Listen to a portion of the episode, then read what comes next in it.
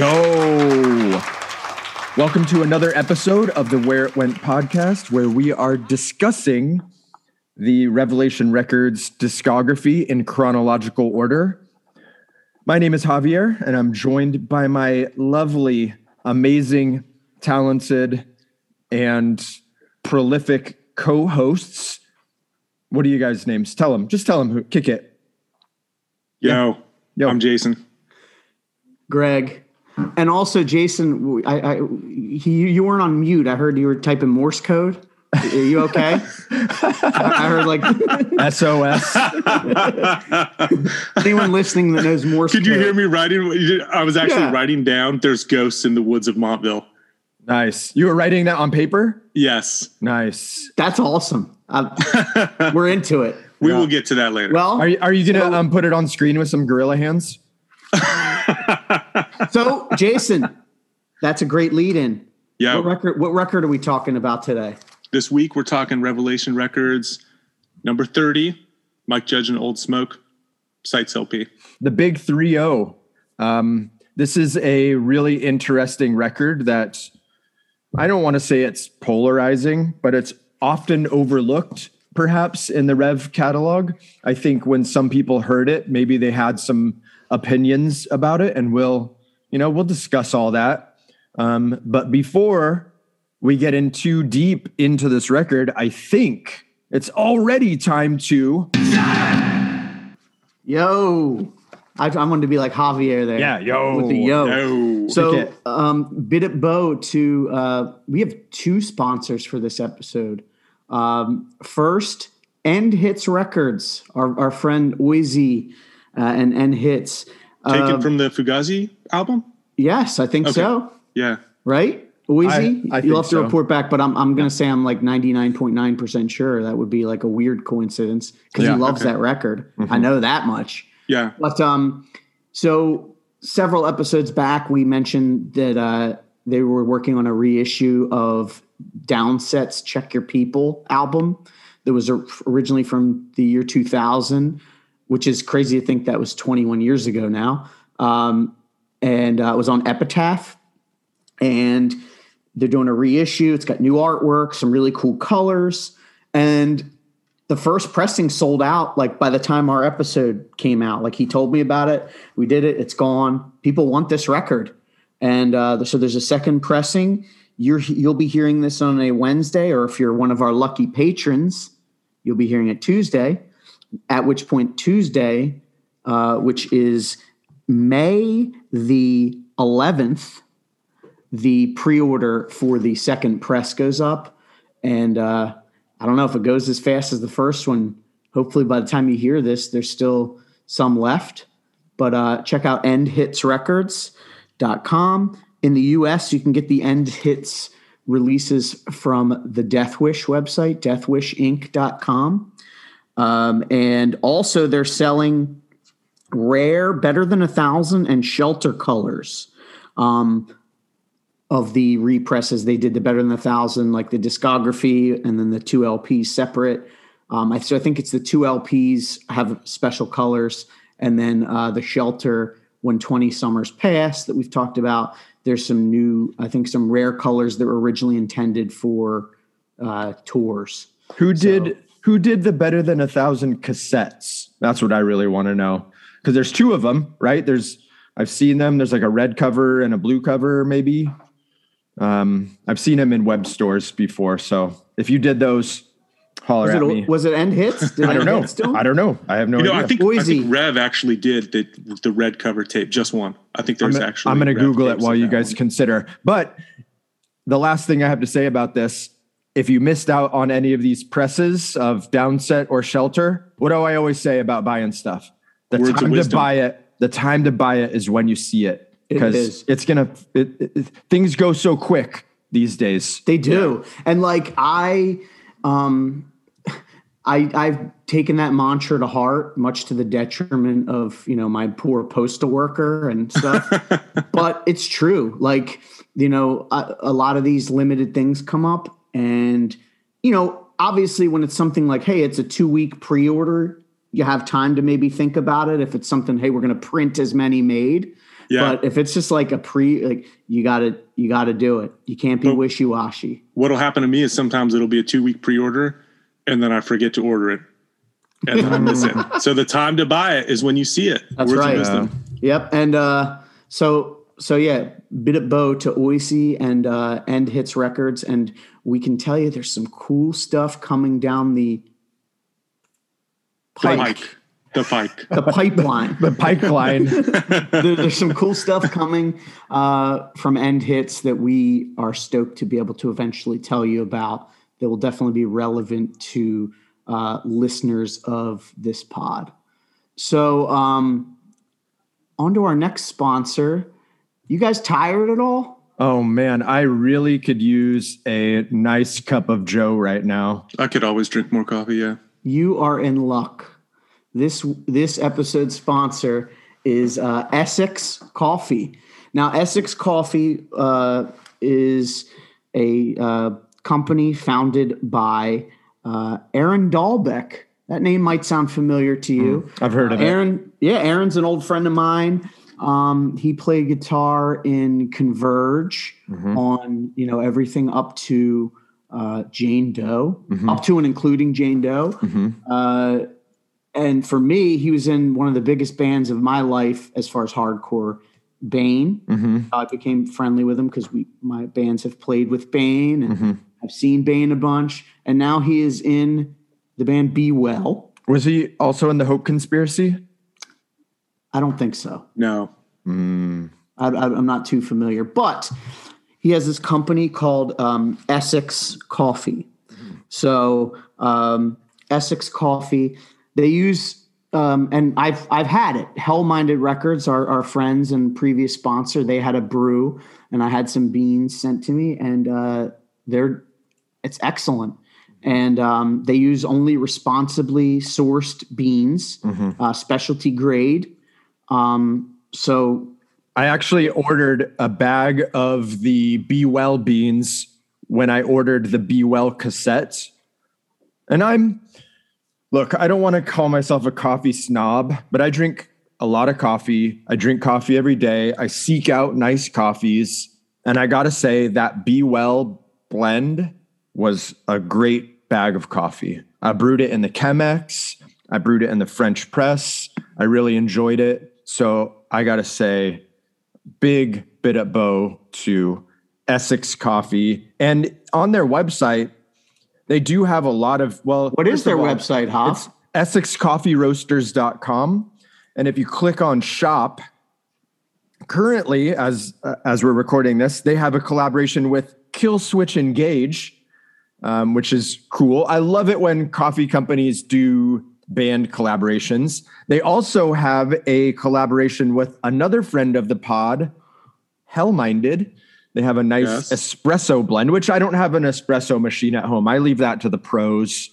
Um, it's good. I, that, that's what I got. That was my first uh, actual getting uh, Essex coffee, and uh, it is delightful. Uh, They and they also good riddance, right? With good uh, not currently on the shop, um, but they do have tea, which is also nice. You know, most people just focus on coffee, but like right now, my wife is off coffee.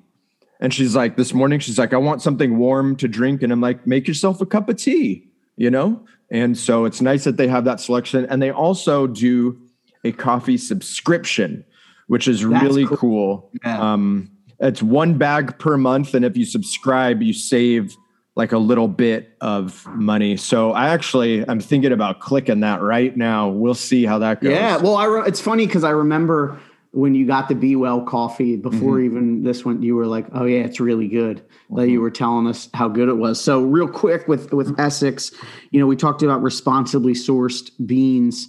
You're like, well, some people, may be, yeah, what does that mean? It just means uh, their importers work directly with the farmers to ensure they're paid a, a, a good wage, and uh, so that they're able to grow their business. Because unfortunately, a lot of you know these coffees mass produced they, they don't take that into consideration they're not ethically sourced Yeah. um, they roast all their beans to order so they're not sitting around and waiting they're, they're roasted to order Um, and they do have a rotating selection, as Hav said. Stuff kind of comes in and out. That's why you can get the uh, prescription. I need a prescription. I need Yeah, seriously, I need a Um, you can get the subscription, and then you're getting you know different kinds. Um, but there's you know standards always there, and like Hav said, they have the tea. And if you want to save some money, you can actually enter in the code where it went, and you can get ten percent off of your total purchase. That's nice. Uh, And also, they donate five percent of all their profits to local charities.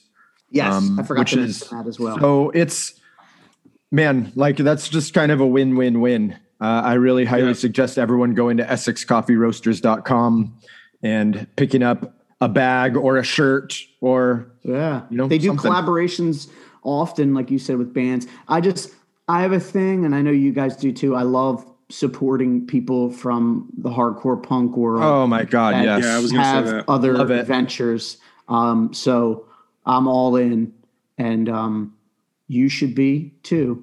You listening, that is. I know you guys are in. Um, Yeah. I just looked on the endhitsrecords.com website. They definitely did just one and value driven on cassettes. Oh, okay. And also, there's a bundle that comes with a poster and a fanzine. The fanzine's really cool. The better, And uh, so I think I might order that. I got to tell you guys, I haven't heard much of Better Than a Thousand. I'm not. You're gonna need to Oh, anyway. really? I, I know. Yeah, I'm not super familiar with their stuff. I think, not to get too into the weeds here, but that came out. What year did it come out? 97? So the just one was 97 and then value driven was the next year. I, I would- remember it came out like six months later. So that's when I was deep in like disembodied, overcast, bloodlet. Like I I took after Ignite started to kind of, you know, go off, I really took a turn towards the dark metal core scene. And so here in Southern California, eh, as as our friend Bedge might uh, concur, you kind of picked a lane.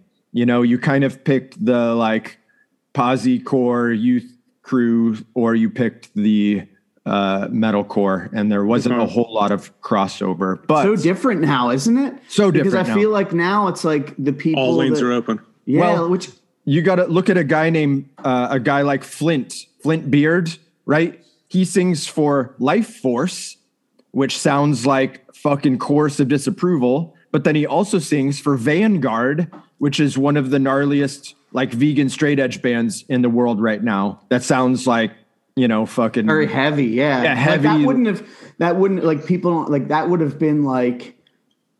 I don't even know. weird. It just would Like, have been that would have been like back then. Tim McMahon singing for Mouthpiece and then singing for like Earth Crisis. Earth Crisis, Yes, you know? absolutely. and yeah. and like that's you know and Tim we all know I, I can't picture Tim singing for Earth Crisis. I would I would pay to see But I would pay to- absolutely. I would pay good money to see Tim McMahon do Earth Crisis karaoke. dude, Tim, I know you're listening. Let's make it happen. Tim, seriously. You know what? We should just Tim, learn how to play Earth Crisis songs and then just There have was Tim sing. there was a show here Tim, at, don't do at, this. at Chain Reaction one time called Bringing It Back, and it was a backing band that was like uh, friends of the pod, Vadim, Scott Sprigg, Greg Bacon, Oh, and man. someone else, and they learned a bunch of songs like "Refused," "Earth Crisis," "Integrity," and Hatebreed. and they had different people come up and sing. And Oh, that's uh, cool. It was really fun. I think I think I might have sang an integrity song on stage. I can't really remember. Okay. But um, Ray Harkins did, I believe he did Firestorm, which was really strange. So, I mean, a lot of, a- anyway, what I'm saying at is like X karaoke X could happen. Weirder things will will start Yeah. happening when we get, start getting back to gigs in the future. Don't Tim, listen to Jason. Get ready. Yeah. Tim, I want to do it. it. and, and by the way, you know, it's talking about picking a lane. Like, I loved Earth Crisis at the same time I loved Floorpunch, Sure. and Hands Tied, and everything. But even then, like, there was a few things in the other lane that I could, I like, could have side eye on. Like, Integrity was another one I liked, um, and Snapcase. I, I love. I love- Snapcase. I love. I'm a huge mouthpiece fan. I love. Well, I we know. celebrate- We all I- are. All three Yeah, of I celebrate their entire catalog. So see, you you had the same thing. You you had a, there was a little bit, but for the most part, I was all in on the what do they call it? The '97 era. yeah, Like floorpunch, in my eyes, ten yard fight, hands tied. Fast break. Um, yeah, which hands tied, I think, were one of the most underrated of that era. That seven inches fucking. That's seven sick. inches killer. So anyway, we All don't right. need to. Yeah, we Yeah, don't what really is- need to. We, we're going off the rails here. yeah. Let's. uh We could. You know, we we might have to do a separate podcast where we just talk about hardcore, like regu- regular hardcore. You know what I mean? That's Okay, just to get out of our system. Maybe a bonus episode. We should do a it's 97. You know, at 185 miles south did the one the 97 era. yeah. We should like. Well, maybe- let's call up uh, Zach and Bedge. Yeah, we've and, we've and we've, do- we've mentioned this every time. We need to really do it. Yeah, let's do it. All right. Uh, let's also get into this episode. Mike Judge and Old Smoke. Kick it.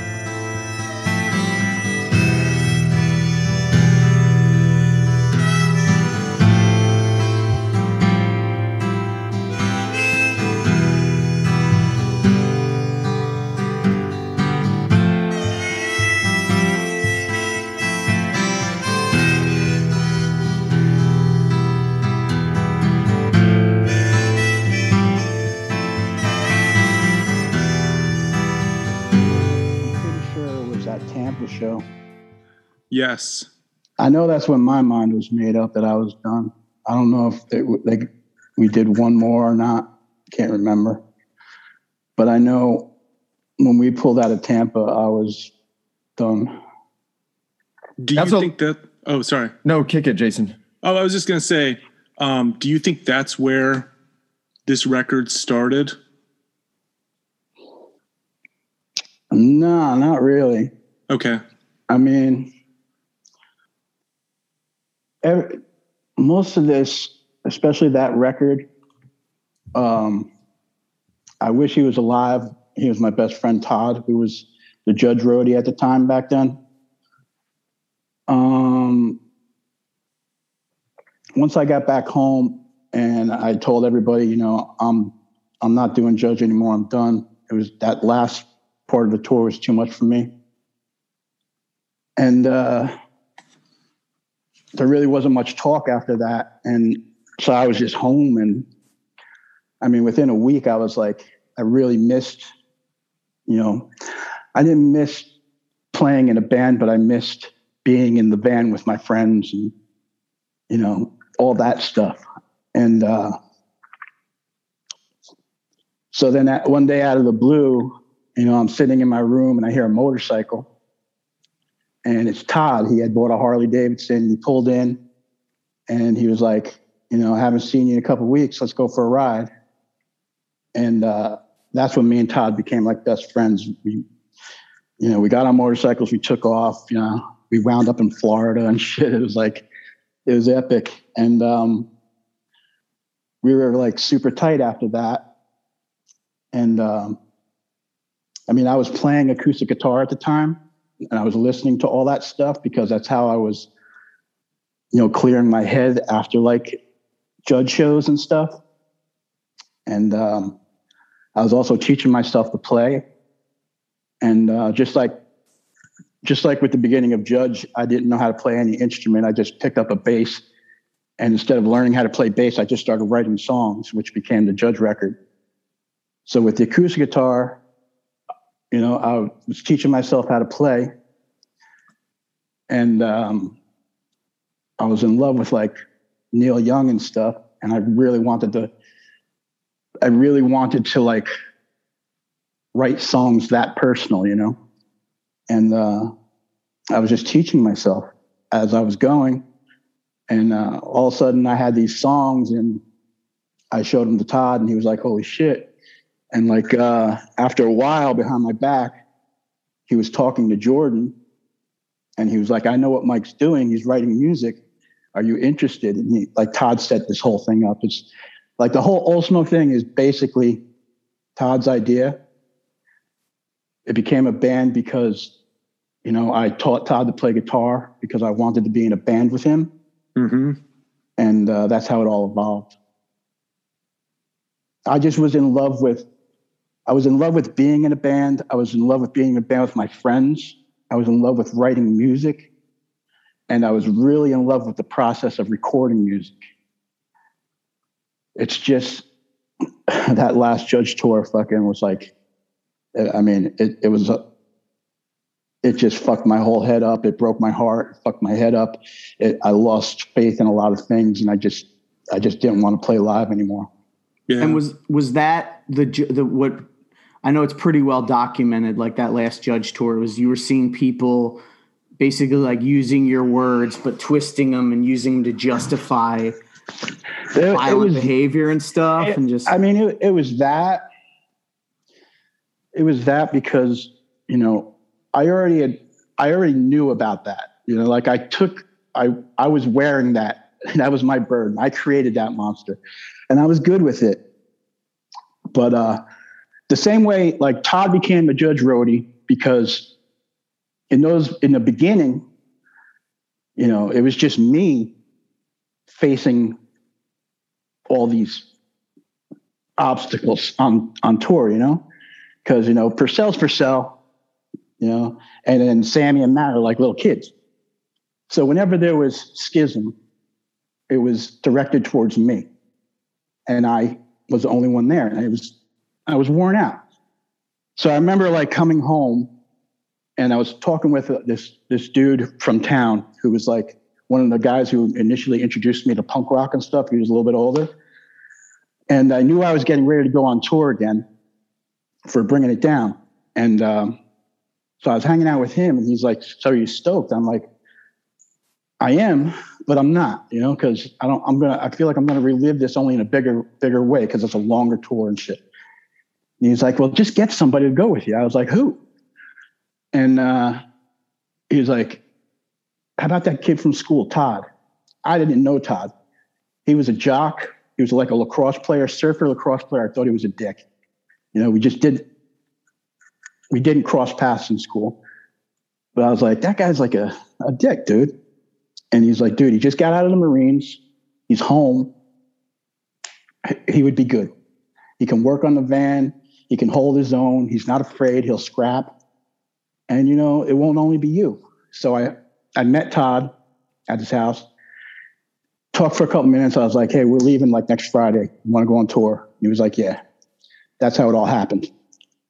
And so on this tour, he became the guy I leaned on, you know, like in a million different ways. I mean, he wasn't straight edge. We butted heads a, a, million times, but he was just, he didn't like, he didn't cater to me. You know, like he was like, I'm not straight edge. Fuck you. And I was like, well, no, fuck. yeah, it was like, it was one of those relationships and it was great. And uh, he was like, he was a guy I always talked to on tour and shit. He understood. And um, like I always tell this story, like to understand the way Todd was to me was like that night in Tampa, right? It was just a mess. Everything was a mess. The night before we got pulled over by cops, really racist cops. They were spitting tobacco on me. They took all our money. I it was just it was a mess. So we get through that situation and I can't even think straight because I'm so fucking heartbroken and I'm so mad at these fucking cops. Just just want to get to Tampa. Turns out Tampa's a fucking mess with like the, this gang of fucking hammerskins or whatever the fuck they were. And it's a fucking mess. And I totally think I'm going to fucking, this is going to be it. Like, I don't even think I'm coming out of this show to the point where I call my father and say, you know, please take care of my dog if I don't come back. Then he's like, what's going on? I was like, don't worry about it. But if anything happens to me, please take care of my dog. And so I'm in the back room and I'm like fucking freaking out. I'm fucking panicked because there's just so many. You know, I never just seen this many people against me.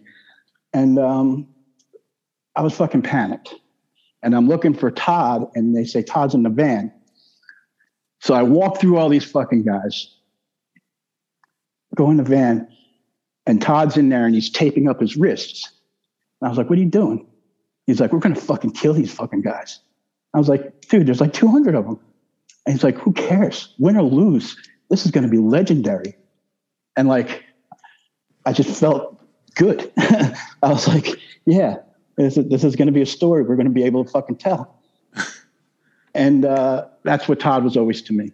He was like, he was, he picked me up when I was down. He fucking brought me down when I was two up. He, he was my best friend. So I wanted to be in a band with him, and that's how Old Smoke happened, where he didn't even play, he didn't really know how to play guitar. I taught him the basics just so I could, you know, just so we could be in a band together. And um, he believed in it way more than I did. Like I said, I was in, I was in love with um,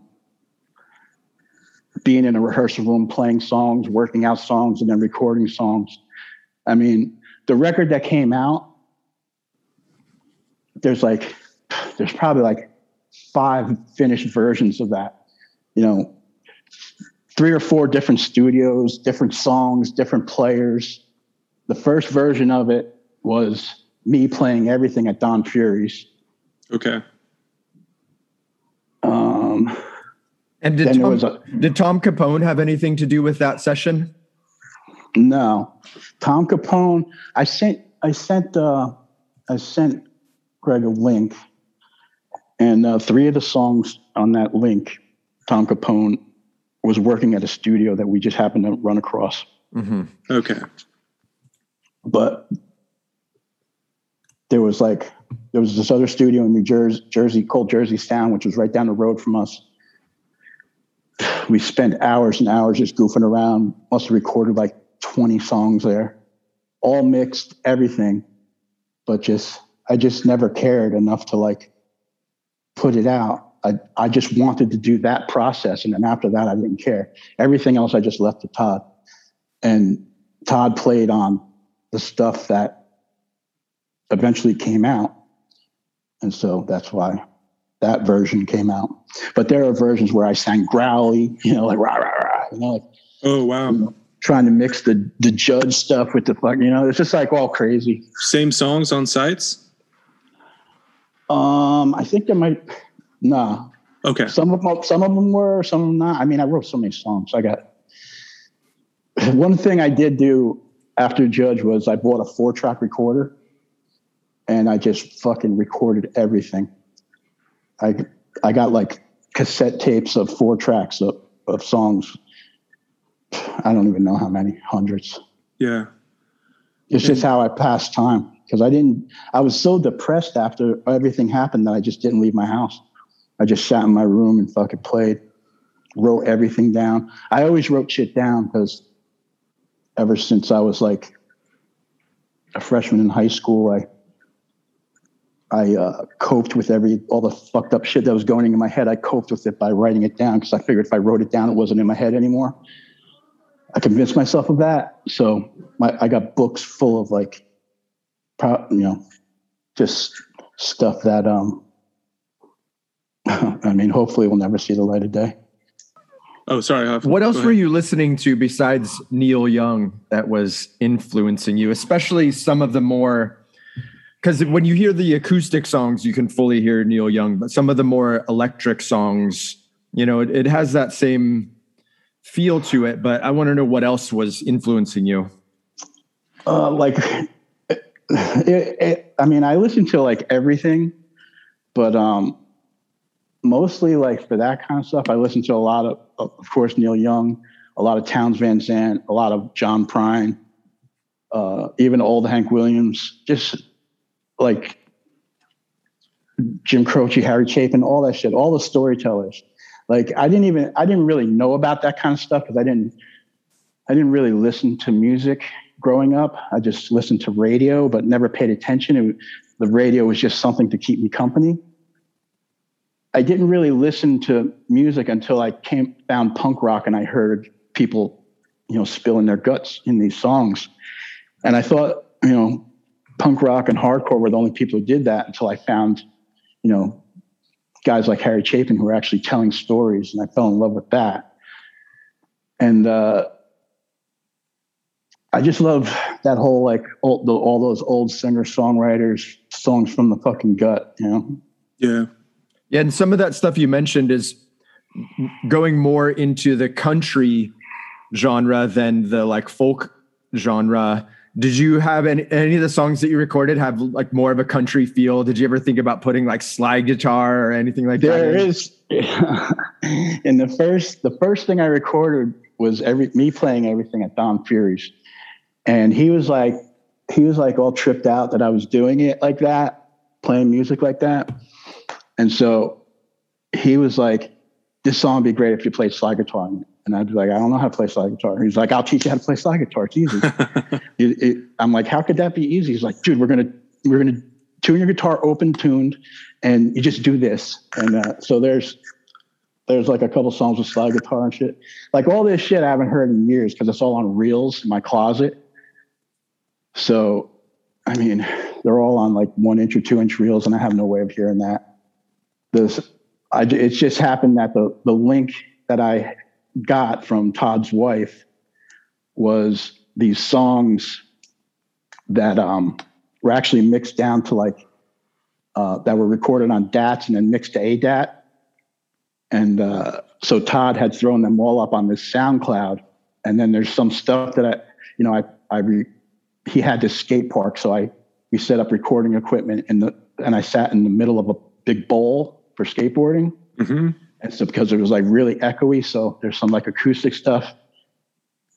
And that was all like Todd had it and he threw it up all on SoundCloud, I guess, to save it or whatnot. And then uh, you know, his his ex-wife or his first wife was like, um, you know, I, I found this Lincoln Todd stuff. Do you want it? And, and I I listened to it and I was like, wow, you know, this is like some of that shit's heartbreaking too. Like there's like a, a few songs that I recorded with an old friend from town who was like this really like accomplished guitar player. And um, his name was Mark Madden. And uh, he's really accomplished guitar player. He's in this old punk rock band from New York called Hammerbrain. And um, we didn't really, we weren't really friends until he came to see us one night and we, we were talking. And then he was like, I'd like to record you. I just got this you know, this 48 track board from Sony. And, um, you know, I'd, I'd like to record you. So we record like three songs that are on that link. And, um, he actually played piano on one of them. He like, he was like, this is a good song. I think piano fit here. Can I play? And I was like, I always looked up to him because he was such a great guitar player. And I was like, I would, it would be amazing if, if you did that.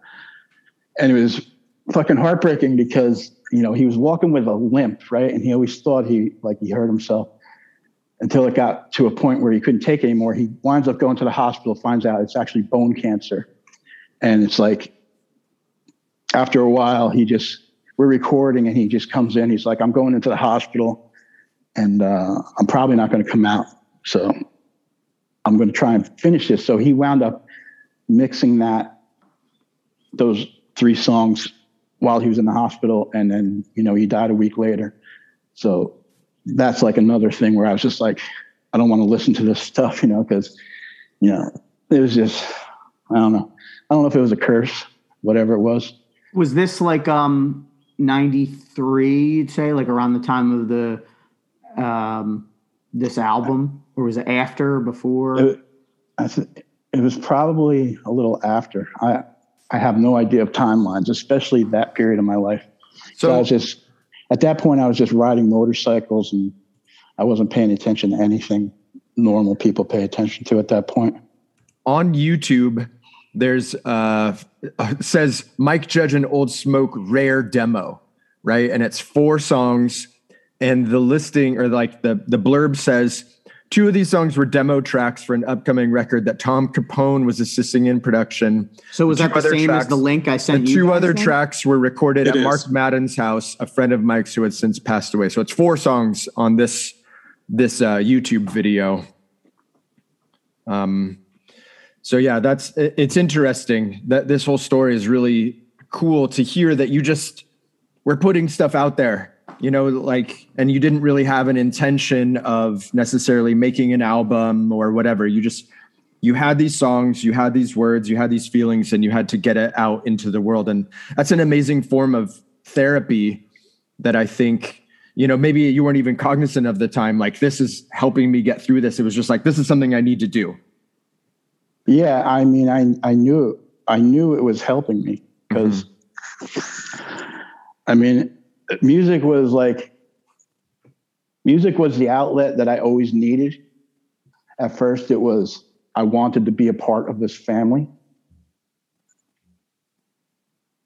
I, I, I never, I underestimated how much I needed to get these thoughts out. uh, it's kind of weird, but once I started writing the the songs,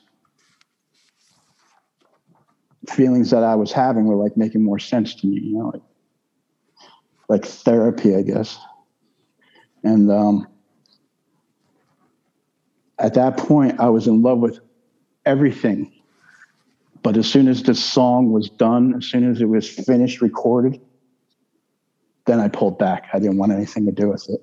I just wanted to start over because I didn't want to go through all that again, all that stuff.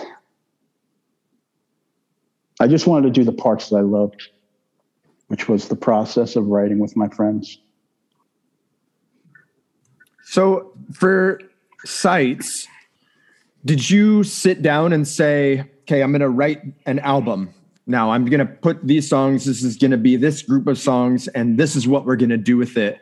Or did you just make a bunch of stuff and say, like, all right, I'm gonna I'm gonna now pull all of these different songs together and put it out as an album? Like, did you have a, a clear vision of the project as a whole? No, I had no vision of it at all. Like I said, I record. I when when I, I recorded with Don, and I thought that was what we are going to put out. And then I recorded this, and I thought that's what we are going to put out. And then I wanted to be in a band with Todd, so we recorded this stuff. And and at that point, Todd was doing the back and forth between me and Jordan. Okay. And um,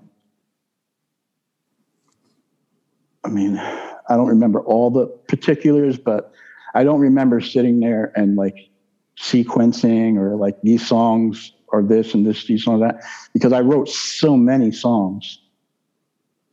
It was just um, like that, the record that, is that the record that came out? I can't even remember what came out. But I know like the, at, at one point, Todd was working at this place in um, down on Jane, like next to Jane Street by the old Rock Hotel. He was working in this warehouse, this abatement warehouse. And he was like, dude, you gotta, cause I was like really into like equipment and old guitars and all, you know, all this shit. So he's like, come to the city and, and hang out. And after work, I'll introduce you to this guy, Dennis. He lives behind, he has a studio behind this uh, warehouse I work in. And um, it turns out this dude, Dennis, was like, um, I don't know if you ever heard Richie Havens.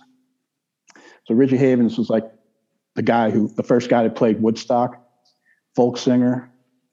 So this studio belonged to Richie Havens. And Dennis was Richie's sound man. He was actually at Woodstock as a kid and stuck with Richie Havens all those years. And now he's like Richie's personal sound man. So I go back in the studio and Dennis is like this old hippie, right? And he's like, he's like, he's laughing at everything. And he's like, look at this and he shows me like this amp. He's like, that's Jimi Hendrix amp from Electric Ladyland. And he's like, look at this. Richie bought this drum in like whatever country, you know. And he's like showing me all this crazy equipment. Look at this Hammond organ with the with the Wurlitzer horn. That's Gregg Allman played this at fucking this place. And he's like showing me all this shit, and I'm like fucking freaking out. Like I can't. The history that's in his room is insane.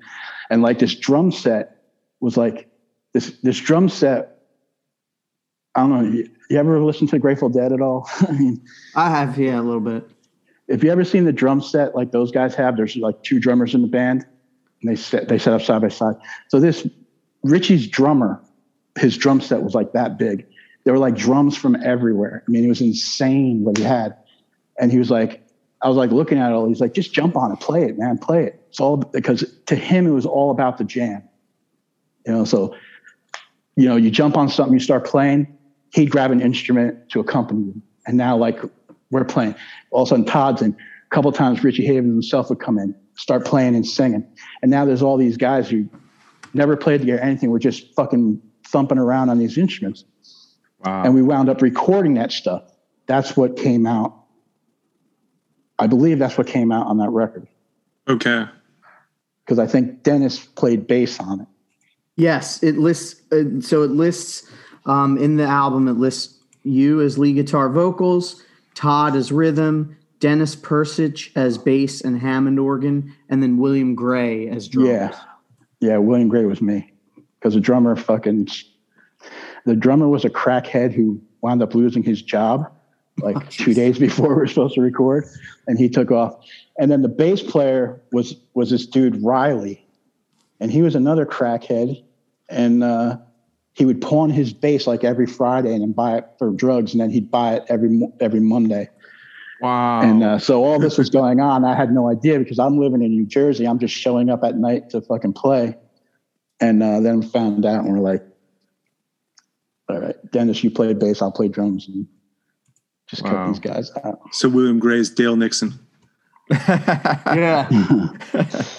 So I had a question for you in the liner notes. It says, very special thanks to Don Fury for walking me through this and Dennis Persich for teaching me if you do it wrong twice, it's going to come out right. Yeah, because we had, a, like I said, there was a drummer there and then he, he bailed because he was, had a drug problem. And I had to jump on the drums and I hadn't played drums since Youth of Today. Okay. So now I'm trying to play drums after not playing for Youth of Today, and I'm playing a slower type of music, and I'm just like fucking it up and shit. And he and he was like he he was just like just keep going, just do it wrong again, and it'll sound like it's right. And so that's basically what we did. I like that. Yeah. So what did Don Fury think? Like when you went in with him, like, you know, he's used to, you know, Mike Judge doing Judge. Like was he I know you said he he taught you the slide guitar, like was he, He was he think he was- loved he was, he loved it. He he was like getting off on it. He was like he was the one who was telling me on that the stuff where I recorded with him. He was the one who was like, try doing this and try doing that. He he was coming up with all these ideas because I was just that was my first attempt at recording my own stuff, and it was very basic, and uh, so he was the one who was like, you know, walking me through all slide guitars and leads and this, that, and the other thing. And, you know, I just didn't have a, I didn't have an ear for that kind of stuff, you know. In my head, I could, I could hear backups like in hardcore, you know. And he was Yeah. like, "No, dude, it's not, it's not happening here." And uh, so he was like walking me through everything. And then we thanked him on there because the record that he put so much effort into recording wound up not coming out. And we so now we're this record is coming out. And um, so we recorded everything, but uh, like I didn't really know anything about I knew about recording, but not the ins and outs. And so when it came time, we were like, Dennis, you have to mix this. And it's like, oh, I can't mix it. I don't know how to mix. We don't have the equipment to mix. I was like, what do you mean? And so I had to call up Don. I was like, Don, can you please mix this record for us? So not only did he record a whole record that we didn't use, but he had to mix this thing for us. Mhm. Yeah, and you got a pro- you got a producer credit on the vinyl as well. Um, I mean, that's that's impressive to me. Like I've sang in bands, I've played guitar poorly in bands, and like I can't imagine being able to write like and just when you when people say, "Oh, I wrote tons of like," there's you know ten songs on here, but oh, I wrote fifty songs. Like I can't imagine writing all these songs singing them, playing guitar, producing. I mean, that's impressive. That an average person can't really do that. Yeah, I mean, I, don't, I was just, I think it's just because I love that part of the whole thing. Even in Judge, that was like my favorite part was the whole creation point, and so having like the chance to do all that stuff for myself was fucking great. I mean, uh, I think if we waited longer, it would have been better because I. I had ideas that um, I wasn't good enough to pull off for a while. but I never actually said like, I can't wait for people to hear this, you know, because the thought never crossed my mind. Right. Most of that, Yeah. most of that was Todd. He wanted to like, he was proud of this thing. I was, I just wanted to play. I just wanted to write and play and record. You know, I was just as happy being in a rehearsal room. I was more happy at that point in my life. I was more happy being in a rehearsal room than being in a live setting. Well, speaking of live settings, let's talk about Old Smoke playing gigs. Um, how many live gigs did Old Smoke play? just a i mean like in places where you know like in new york and stuff i think we played the bank a couple times maybe but uh you know i was at that point i was also part of like this biker subculture so we played a lot of like there was this um there was this club a couple towns away from me called the Ruins that a friend of ours owned. And so we played there a lot.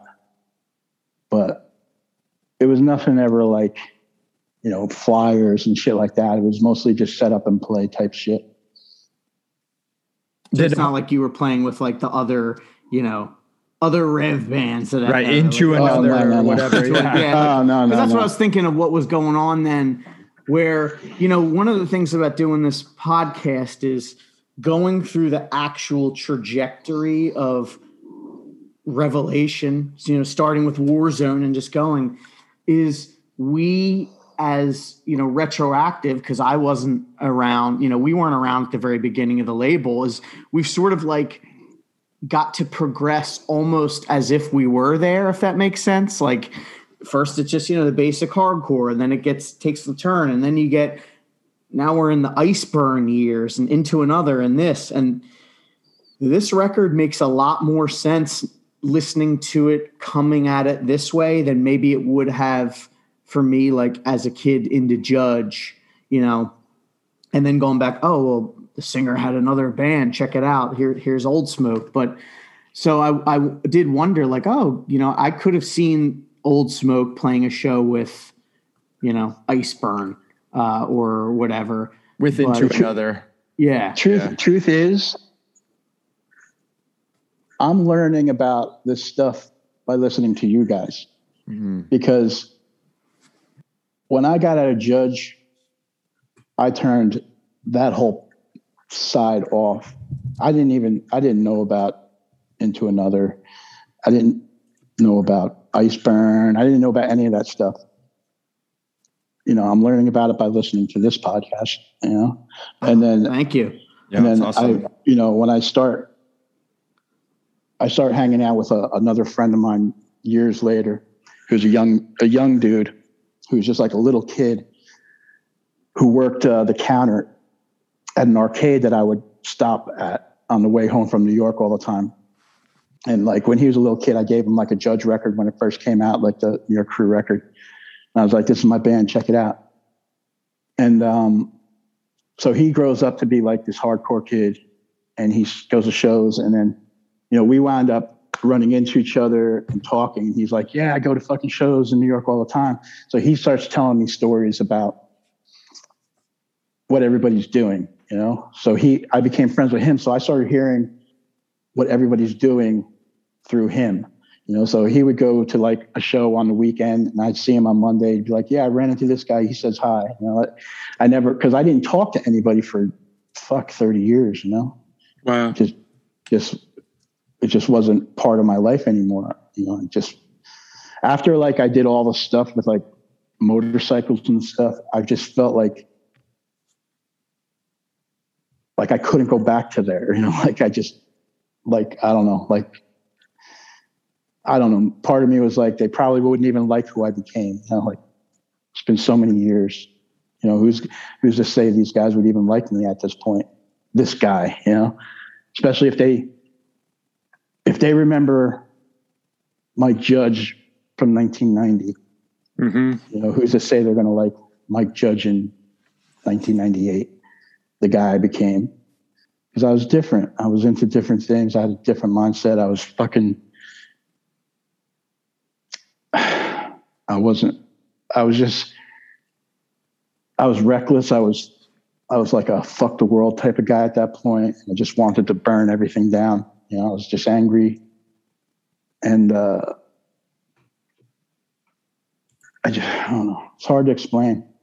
My my head was twisted. My head's always been twisted but I was able to keep it in check because I was surrounded by good people, and um, and I knew how to let things out through music.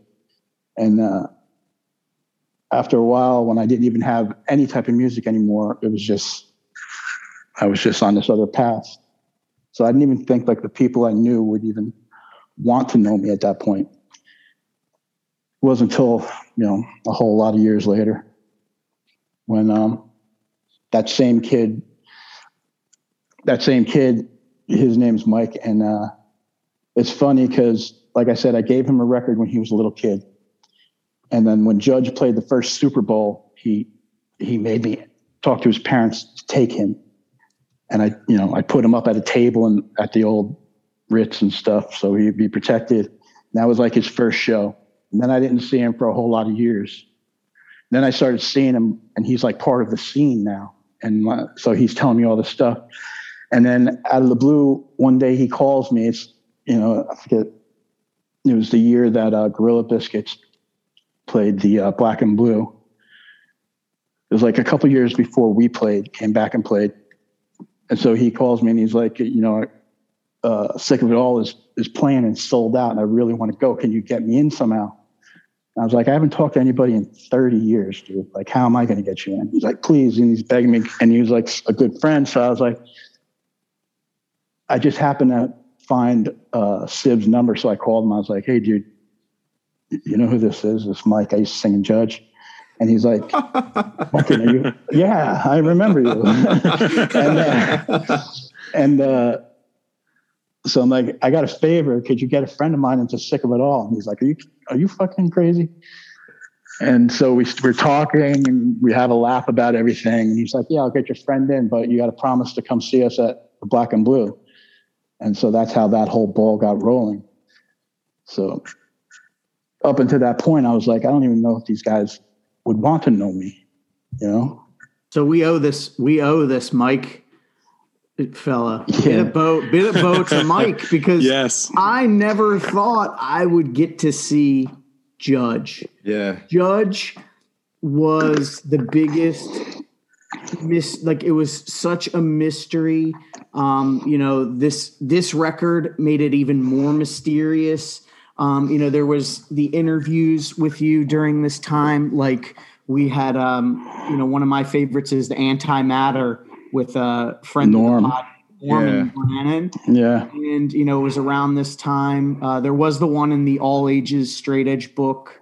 Um, I think around the same, it was from Nick 95 or whatever, yep. but never, never thought that, you know, Judge would be something we'd see, but it would always be, you know, talked about, oh man, imagine if Judge played and, you know, uh, Mike, you know, Mike Judge. Yeah, there'd always be rumors like the Youth of Today reunions in Connecticut, I remember it was like, yeah, Mike's Mike's gonna come out and do some songs. You know, this was like before the internet was really popping.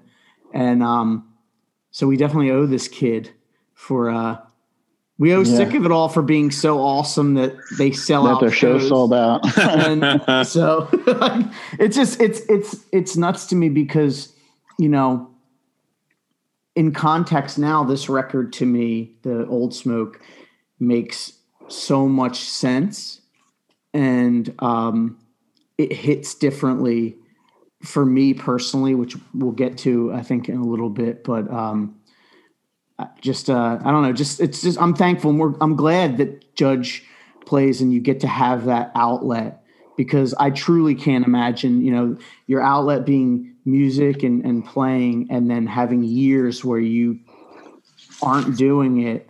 Um, you know that sucks. So yeah. Yeah i was there for that for that first show back and it was unreal. Yeah yeah but, uh, that that whole that whole thing was crazy leading up to it and stuff like it was insane. It was just a it's like a testament to how much i love those guys and and shit because you know i don't i don't see or talk to those guys for like whatever 30 years. Hmm maybe once in a while a, a fucking email or something but nothing of any substance you know and then this happens and you know we have the first rehearsal to get ready for this after like not seeing these guys in like however many years. And then you know i walk in the room and and we just start talking like we were hanging out last night. You know it's like fucking my wife was with us and uh and she was like this is like the weirdest thing ever. I thought i pictured like this uncomfortable thing like when when you walked in the room but it was just like you know you guys were just like just got done hanging out last night and now you're back together. It's just so it's weird. I think I it's think because the amount of time we spent together when we were you know you you you get to know people when you're like in a van with someone that long I was going to mm-hmm. say like it kind of accelerates like a normal friendship. You have somebody maybe you see him, you know, at work or at at school, but like when you're in a band that tours, it it like condenses all that time. And even if you're touring, you know, like Judge, it's not like Judge toured for years and years and years and years, but you probably went out, you know, four weeks here, three weeks here, whatever, and that adds up when you're with somebody 24 hours a day for a couple weeks and you you have a bond that normal people don't understand like like they don't understand that like dude this guy i may not talk to him much but that dude's my brother you know like Yeah. Especially since like if you take into consideration when we were doing it, how like as soon as you pulled out of your state, I mean you were cut off from everything. I mean there was unless you could find a payphone and call home. Otherwise it was just you and the guys in the van with you and that's your fucking crew and you learn to like depend on one another in a way that you know i don't think i don't i don't know if it happens like that anymore because there is like the internet and cell phones you could always call somebody at home Yeah. yeah but back then there was yeah there was like nothing like that where it's like it's just us and only us for, for the time we're out here Yeah. What's funny is this record comes out in 93. The Judge Tour, the last show, was probably 91. And I mean, I remember everyone was just kind of wanting to know where Mike's at. What's Mike doing? I heard he's doing this. I heard he's doing that. And can you tell us the story about the B side etching of There's Ghosts in the Woods of Montville? I think that was just a. I think that's a place we used to hang out at. You know, in in Montville, you know, Towaco is called, and um, at that back then, at that point, it was not much going on. It was all woods, and uh, it was a typical fucking place where, like, you know, the popular kids were the kids who were the football players and you know and they and they grew up and once they graduated they became the town cops you know it was like this cycle. And if you weren't part of that group then you were the targets of that group. So people like me went deep into the woods to hang out. And uh, this there was a spot that our group of people had. It was called gillings and uh, it was Gillens was like this part of the woods. It was like super deep in the woods. And you'd just be walking through the woods, and then out of nowhere, there's like this tiny cemetery. It was like an old Dutch cemetery. Some of the stones were knocked over or whatnot. It wasn't like preserved or anything, it was all overgrown. But that's where we hung out because nobody could get to you there. And uh, that was part of like me and Todd's whole growing up is um, so it just became, it was, you know, we always used to say it was haunted and shit, Ghosts in the Woods of Montville. And it was also you know, my own. It's just, I didn't have like, uh, I didn't grow up normal. Like I didn't grow up around other kids. I didn't, you know, I didn't have, I didn't grow up, I didn't, my mother was gone when I was really young. My father was always gone. So even as a little kid, it was just me. And I was just, I just spent all my time out in those woods. You know, I'm fucking, I made like imaginary friends. I talked to people who weren't there, you know. It's how I passed my time. And uh, so Ghost in the Woods Mafia is just a reference to all the, you know, the little the little kid that grew up in those woods by himself with all these imaginary friends to talk to. And uh, grows up to write songs. So he trades all those imaginary friends for these songs, which in my head, I'm talking to all these people you know. It's weird, but I'm fucking crazy. So I'm fucking No, No, I no, and I think that's awesome. I know that that etching. I remember, and I did have to get a kick out of that etching. Was how you said some people found you, uh, like in the anti. Oh, yeah, yeah, yeah. Because they were like put two and two together. They saw the name of you know dedicated uh, to to your your uh, mother, and then they Montville, and they looked they looked you up and found where you were. Um, and like at the time too, even for me reading a couple years later, that was like that was like unlocking a great mystery, like of you know where's where's Mike Judge, um, you know. But one of the things I found interesting you touched on is like, oh, I wondered if these guys were going to like what the person I become, because if you think I'm thinking about this era and how different even the guys that you were in the bands with, like you know, Sammy was off doing his thing. We know Porcell at this point was a monk, you know. So it's like, did you know what was going on? Like, did you know anything about like what Porcell was doing at this point? I mean, I had Porcell. No, I knew, I knew Cappo was, uh, you know, doing that deal because, like I said, I, where I'm from, Montville, Towaco, there's, there's actually a temple in Towaco. They, the Krishnas bought this old mansion on top of this fucking hill that, as little kids, we would sleigh ride on. It was like it was, called Camp Dawson, and the whole town would sleigh ride on this big hill. And the Krishnas bought it, and now we couldn't sleigh ride on this hill. And so it was like this big uproar. Everyone hated the Hare Krishnas. and I was like, uh, you know, my friends are Hare Krishna. so it was just one of those deals. But uh, the Towaco Temple, actually, by the way, Vic Vic DiCara, Rajikishore, he was the president there for a couple years later on in the 90s, which is kind of funny. When you mentioned Towaco, that was like the first thing I, I was like, yeah, oh, yeah, Steve, that's the one. Steve and Kate wound up, were, got, got married there. So uh, it was like a small world. Yeah. They're like, you know, the Reddies are like my people. So So, are you still writing songs now in 2021? Uh, songs, I haven't. Words, yeah, always. I'll never stop writing down words because I've I've just ingrained it in myself that that's the way I get get these ideas out. You know, I don't. Have like, you ever thought about putting out a book? I've yeah, I've I've I never because there's I don't want to like make it you know too like bad sounding but there's stuff that I haven't talked about that's happened to me when I was a little kid and I feel like if I ever was to sit down and do a book, I would have to talk about that. And um, because I believe that's a big part of what fucked me up as I was growing up.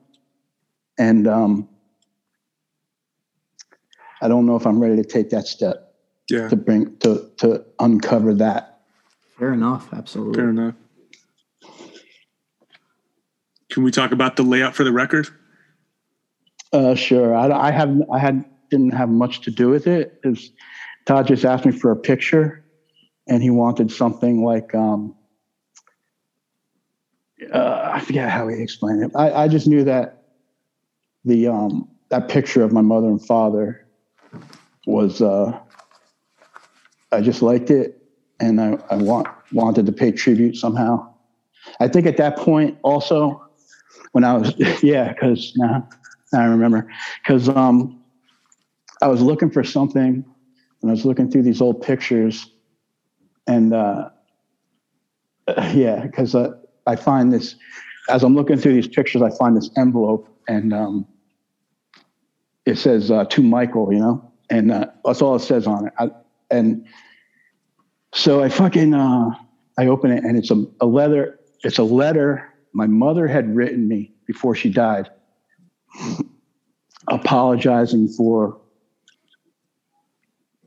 you know whatever however you want to say it choosing choosing these pills over raising her kid. So she's apologizing for that and how it made her sick and now she's going to die. And she knew she was going to die. So she wrote me this letter that i could read when i got older but no one thought to give me it to me. So i stumble on it when i'm looking for this picture for the record. And so there I see this picture of my mother and father.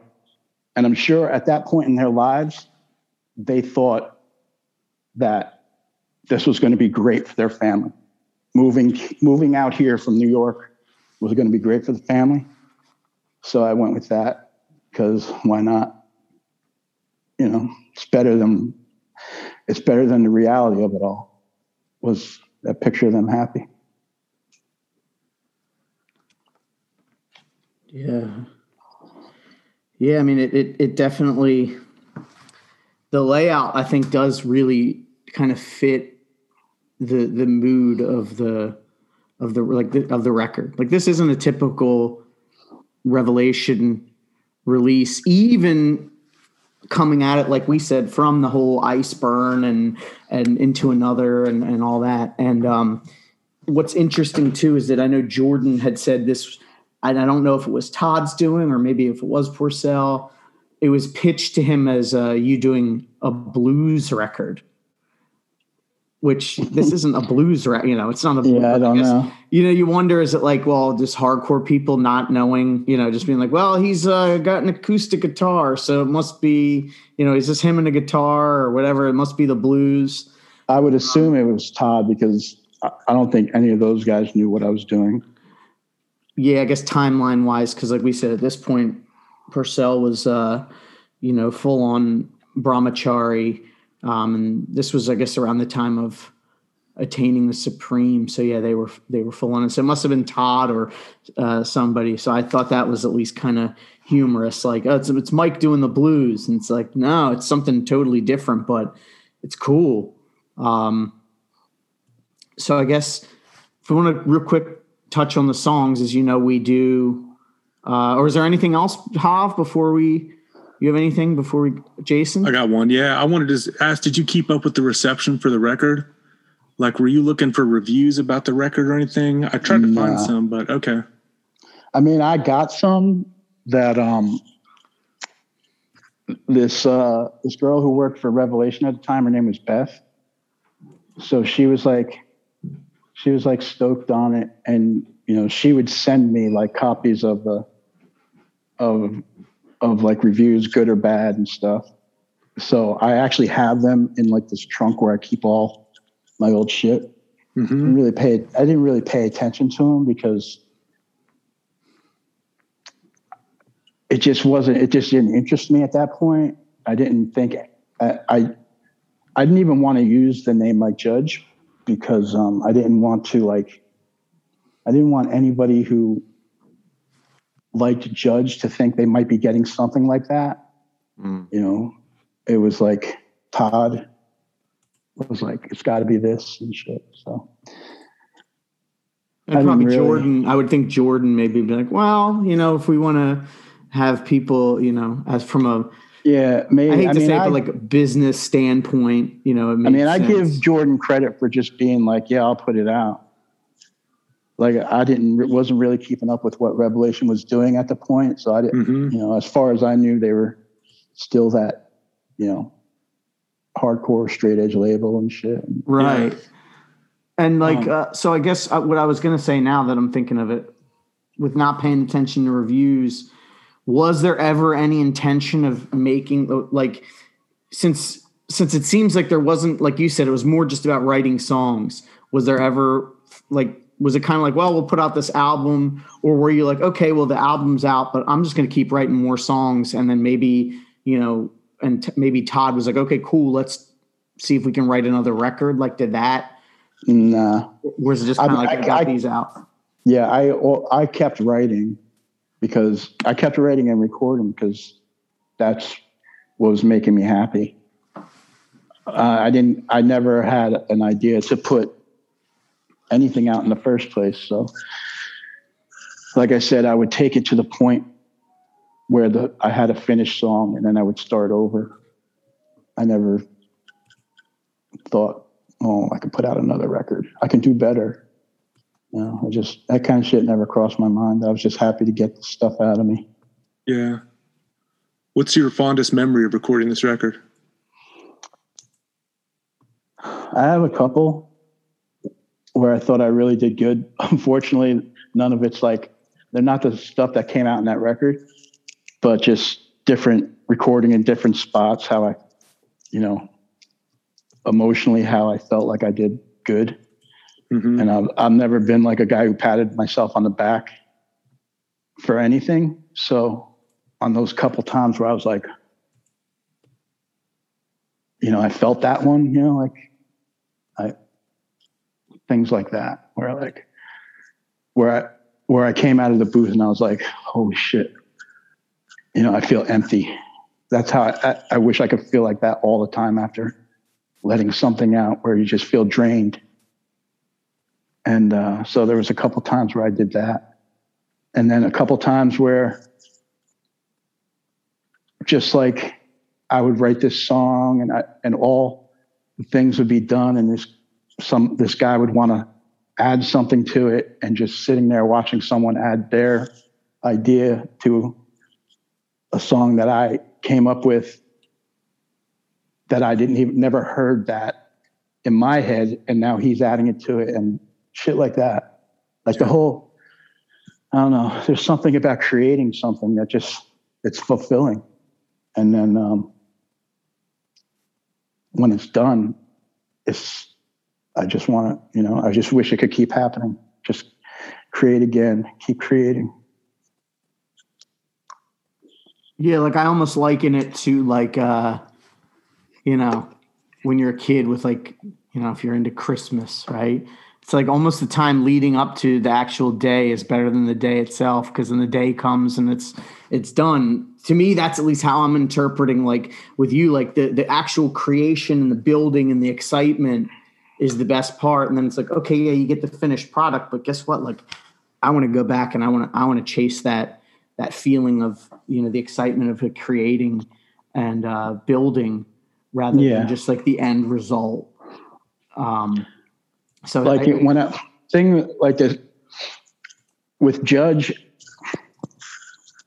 it was like such a collaborative thing that I would like, I would get that feeling playing, I would get that feeling, but I had to play live to get that feeling.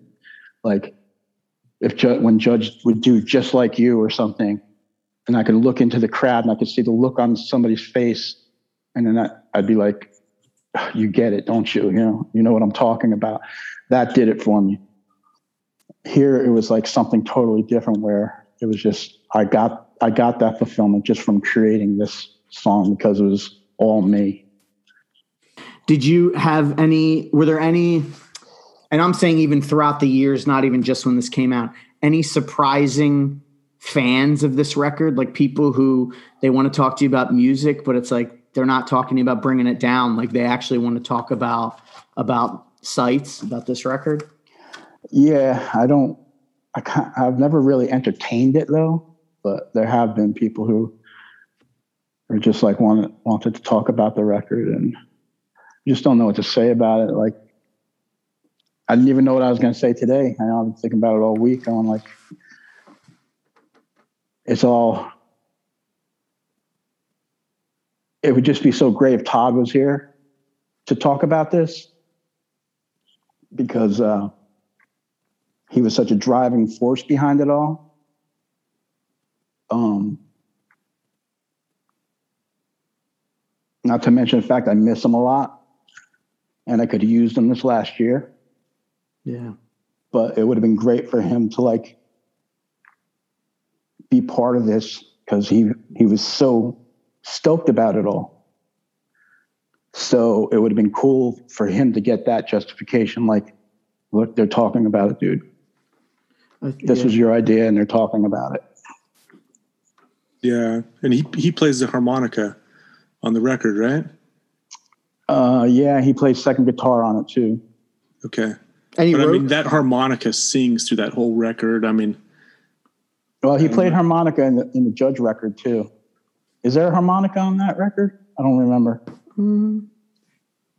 I think. uh, oh yeah, that's me. I'm playing the harmonica on that. On Sights. oh, that's you on Sights playing the harmonica. He yeah he plays guitar, rhythm guitar on that record on the electric. Uh, So since he did the harmonica on the, when the levee breaks, I just assumed that it was him doing it on this. No, that was, yeah, that um, the harmonica and acoustic guitar is like all done at the same time, like you know, folky style, you know.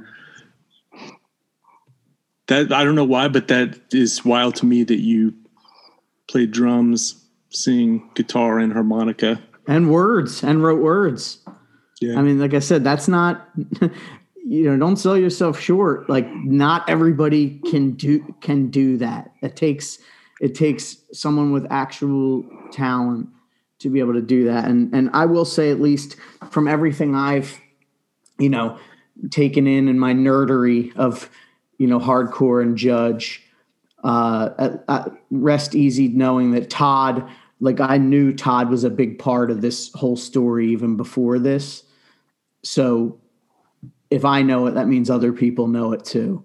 Um, that like he played a huge part in this in this chapter of of your life and of the band and and you know I know uh, from what I remember, didn't you say even like when Judge got back together, like you basically had to run by, like he came to a rehearsal or something? Yeah, I was like, Like, I didn't the I didn't you know for a, long time like me and Todd always had that relationship where for the longest time we were together every day and we are always traveling on motorcycles and whatnot. And then um, when that's all done, and we, I know now I'm like not playing music really, so we're not seeing each other as much, but we're still like brothers, you know. And um, so when the whole thing happened where I was going to do judge again, I didn't, you know, I didn't see him for a bit. And then when it was time for like the rehearsal, not the first rehearsal, because I just had to get that under my belt by myself. But like one of the next rehearsals, I called him up and I was just like out of the blue because I hadn't seen him in a, a bit. And I was like, "Hey man, I need a I need a ride into Brooklyn."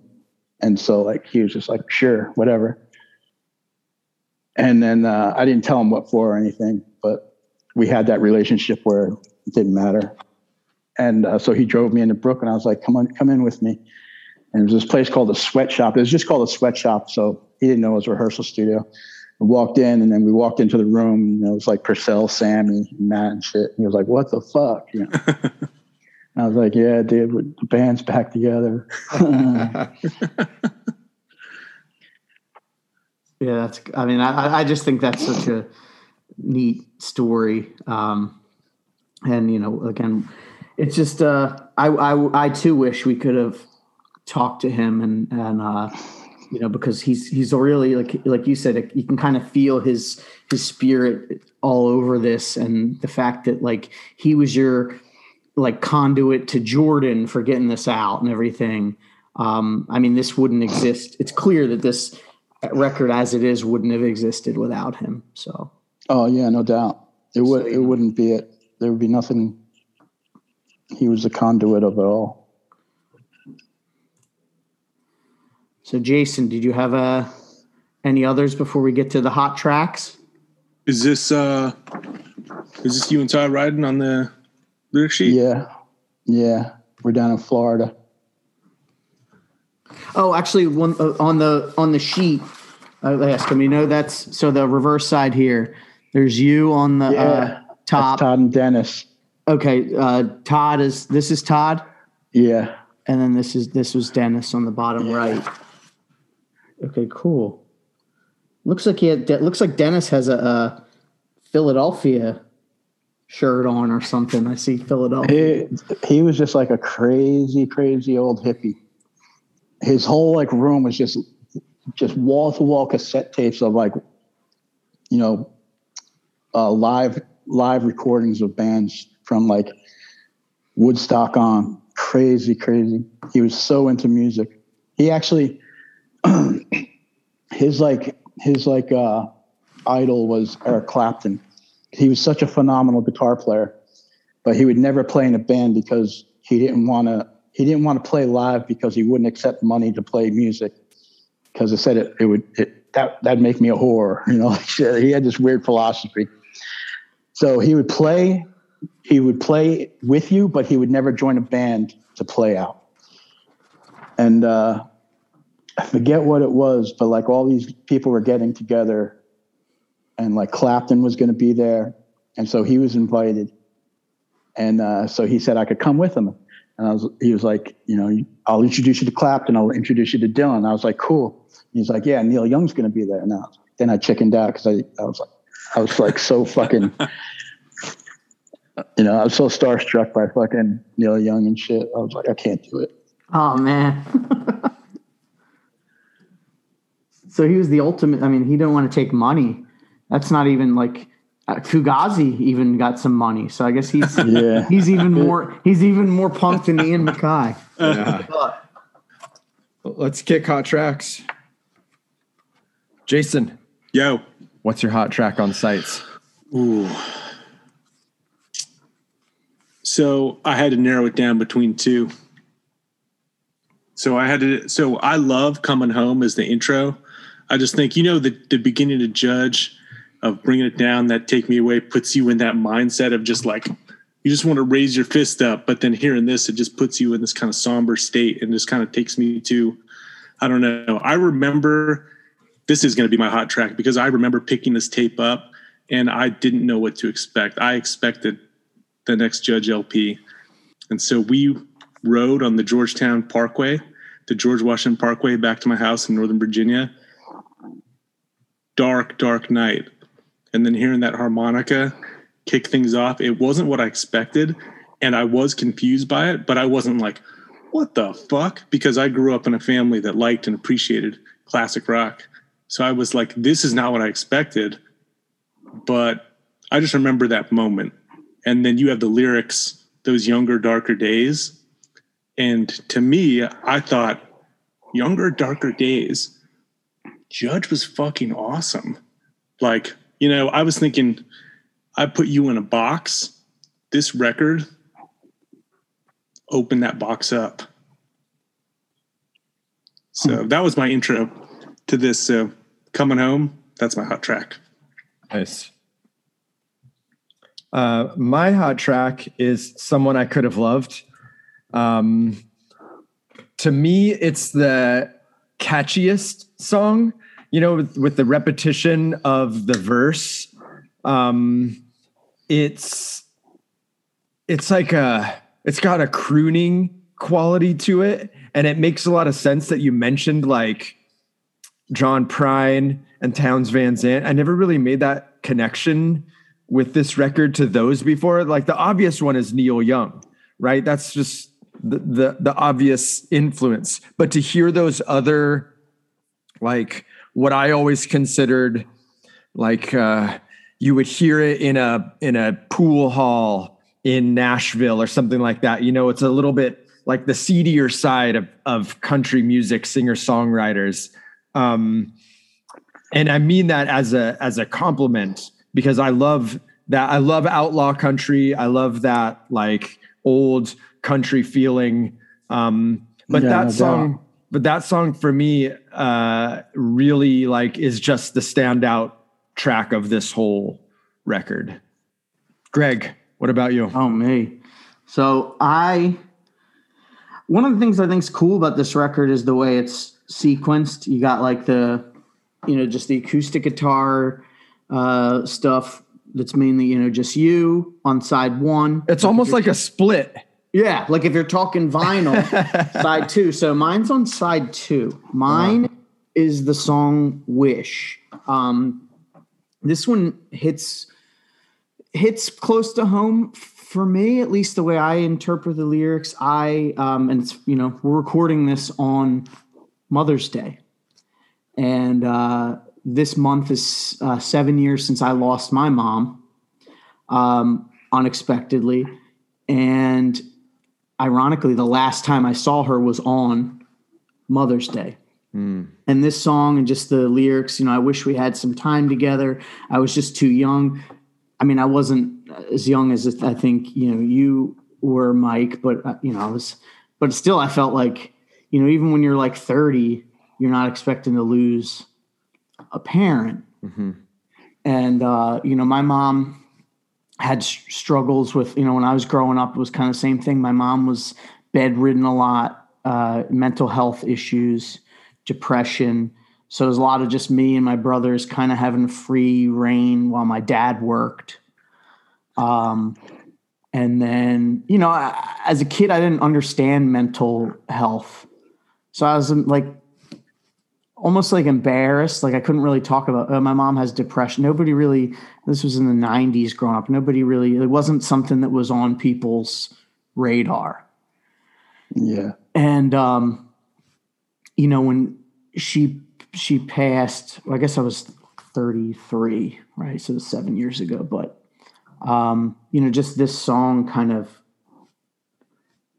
just spoke to me a lot, and um, you know, I, I, I don't, I, this record would not have resonated with me as a 16 year old kid. Uh, but as like someone who heard it for the first time, uh, in their 30s, you know, I probably heard it within the last few years. Um, I, I'm, I'm glad, I'm glad I didn't because I was able to come at it with a, a clean slate. And, um, yeah, I just, I think this is a great, really heart wrenching song, but, uh, speaks to me. Yeah, if I was going to um if I was going to pick a song, it would be Wish also. Just just because you know it basically the song did the lyrics did come out of like me finding this letter and um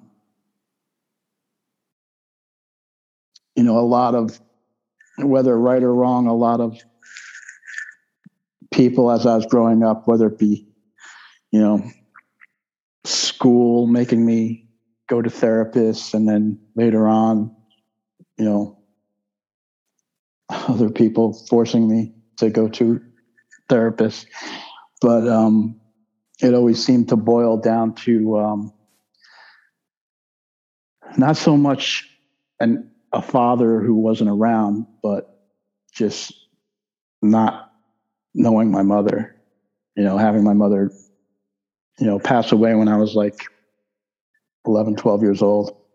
And even before then, just being bedridden and sick. And, you know, there was other things involved with that after she died where, you know, my brother was like, he was, my brother was like 10 years older than me. So not a nice guy and everything. And, you know, he had me convinced that I was the reason she died because I didn't act fast enough or some shit. Just, so I carried a lot of blame for a lot of years. And, you know, I don't know, man. I spent a lot of time trying to figure out why my mind works the way it works. Now I just deal with it you know. But lyrics wise, that song "Wish" is uh, still kind of tears me up inside. So, if a song is supposed to do that, bring out an emotion, that one does it. Mike, I have a last question for you.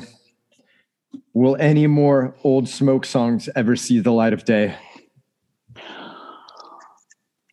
Just that link I gave you guys. It's I don't. It's that's the only stuff that's out there. I don't plan on recording anything. So any of the any of the uh, tapes that you have in your closet you know we we know people who have recording studios that could uh, you know extract things off of those I don't know if I'm ready to go down those roads. yeah well i'm just putting it out there into the universe as they say that there's people who want to hear song, more songs from you so if you ever you know decide that you're ready to do that we are eagerly awaiting any more old smoke stuff or whatever version it is you There, know, there may be new yeah. songs. They won't be old smoke, but there may be new songs. Sure. Yeah. I mean, I imagine that it would be hard to use that moniker without Todd. Um, but if you have stuff to put out there, you know, Yeah, just do it. like I said, I'm always writing. Always Yeah. writing. Good. Good. Um, is this the last time that we get to talk to Mike Judge on our podcast for a release? Oh, Greg we says don't. no. He's muted, but says yeah, no. get off mute. Sorry, uh, I said no. Thank goodness. Uh, the judge judge discography, Yes. uh, but it won't in be like for a while. three years. Two years from now. Yeah. and by that time, we'll have some new uh, material from Judge out into the world, hopefully. Maybe or not at least, on. very, very least from from Mike. We, you know, Yeah. like you said, if you're always writing, your words resonate with people in Judge, and you know on this record. So I may do something with Kate. So Yes. Yeah, it. Oh, be great. Project Mike and Kate. you never No- know, no- brothers. Nobody else got that. I got it. I got it. I got it. The wheels were turning wasn't for. There's funny. got to be Everyone something was better. like, yeah. oh, that's awesome. We're like we were the Homer Simpson going Yeah, back. like, okay. All right. Well, Mike, seriously, like we love having you. Um, to hear that you ever listen to our podcast is uh, we really take that to heart, and we're super stoked to be able to talk about this record and to talk to you at all. So thank you so much for your time, um, and can't wait to talk to you again, man. yeah, thank you. Thank you, guys. I appreciate it. Of course. Thank you. Thanks for letting me be a part. Anytime.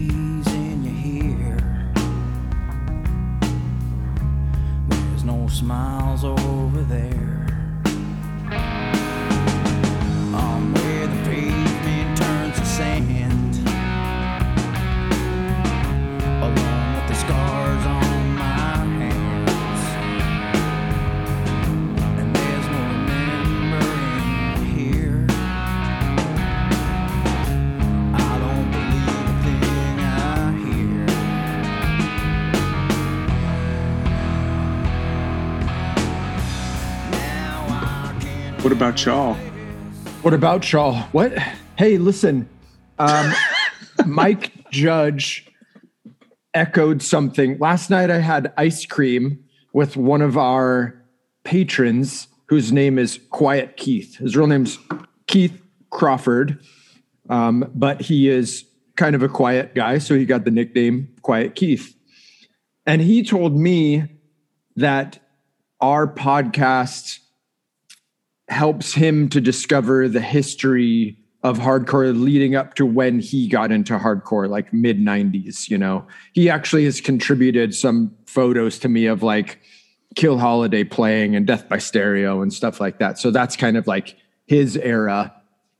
But mike judge just kind of echoed those sentiments a little bit by saying you know he had checked out of hardcore to do his own thing. And so now listening to our podcast helps him to learn about some of those bands. And I think that that's really cool and really uh, makes me feel good about doing this. Like, you know, we are chronicling things, we are preserving things, and we're talking about these releases in a way that doesn't normally get done. And so I think the three of us should be should have some sort of pride that we are, you know, helping people navigate through this vast expanse of hardcore and specifically revelation releases. Yeah, I mean, you got to think like first off, Mike, listening to the podcast, like if you would have told 16 year old me that like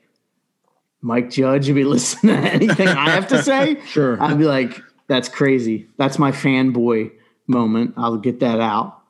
Um, but yeah, like what you said, you have to think like, sure, there's always been talk about Gorilla Biscuits, Judge, Youth of Today, but really, where where else can you find somebody talking about Iceburn has fa- this, or um, you know, the Statue record, or or this record, Old Smoke, and um, that's why for me it's important that we get these interviews with the people that were directly involved. Mhm. because it allows them to tell the story of you know what was going on. And um you know i guess now will be a good place as any to mention like we're getting into a part of the catalog too where there's a lot more there's a lot less information about this era. Right i don't really know how else to put it. So it's like we definitely want to make sure that we get to talk to the major you know the players.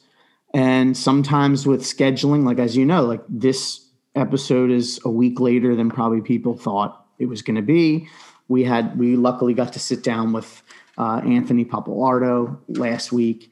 But that's not the last time something like this is going to happen. Like we're going to have detours but the detours we have are going to make sense and they're going to be fun and they're going to be interesting but just for the sake of quality and scheduling uh, it's you're not you're probably not necessarily going to go through four or five rev titles a month you know depending on how many wednesdays fall in that month. Like it's just it's um it's just not really doable. And i think people like this isn't our job.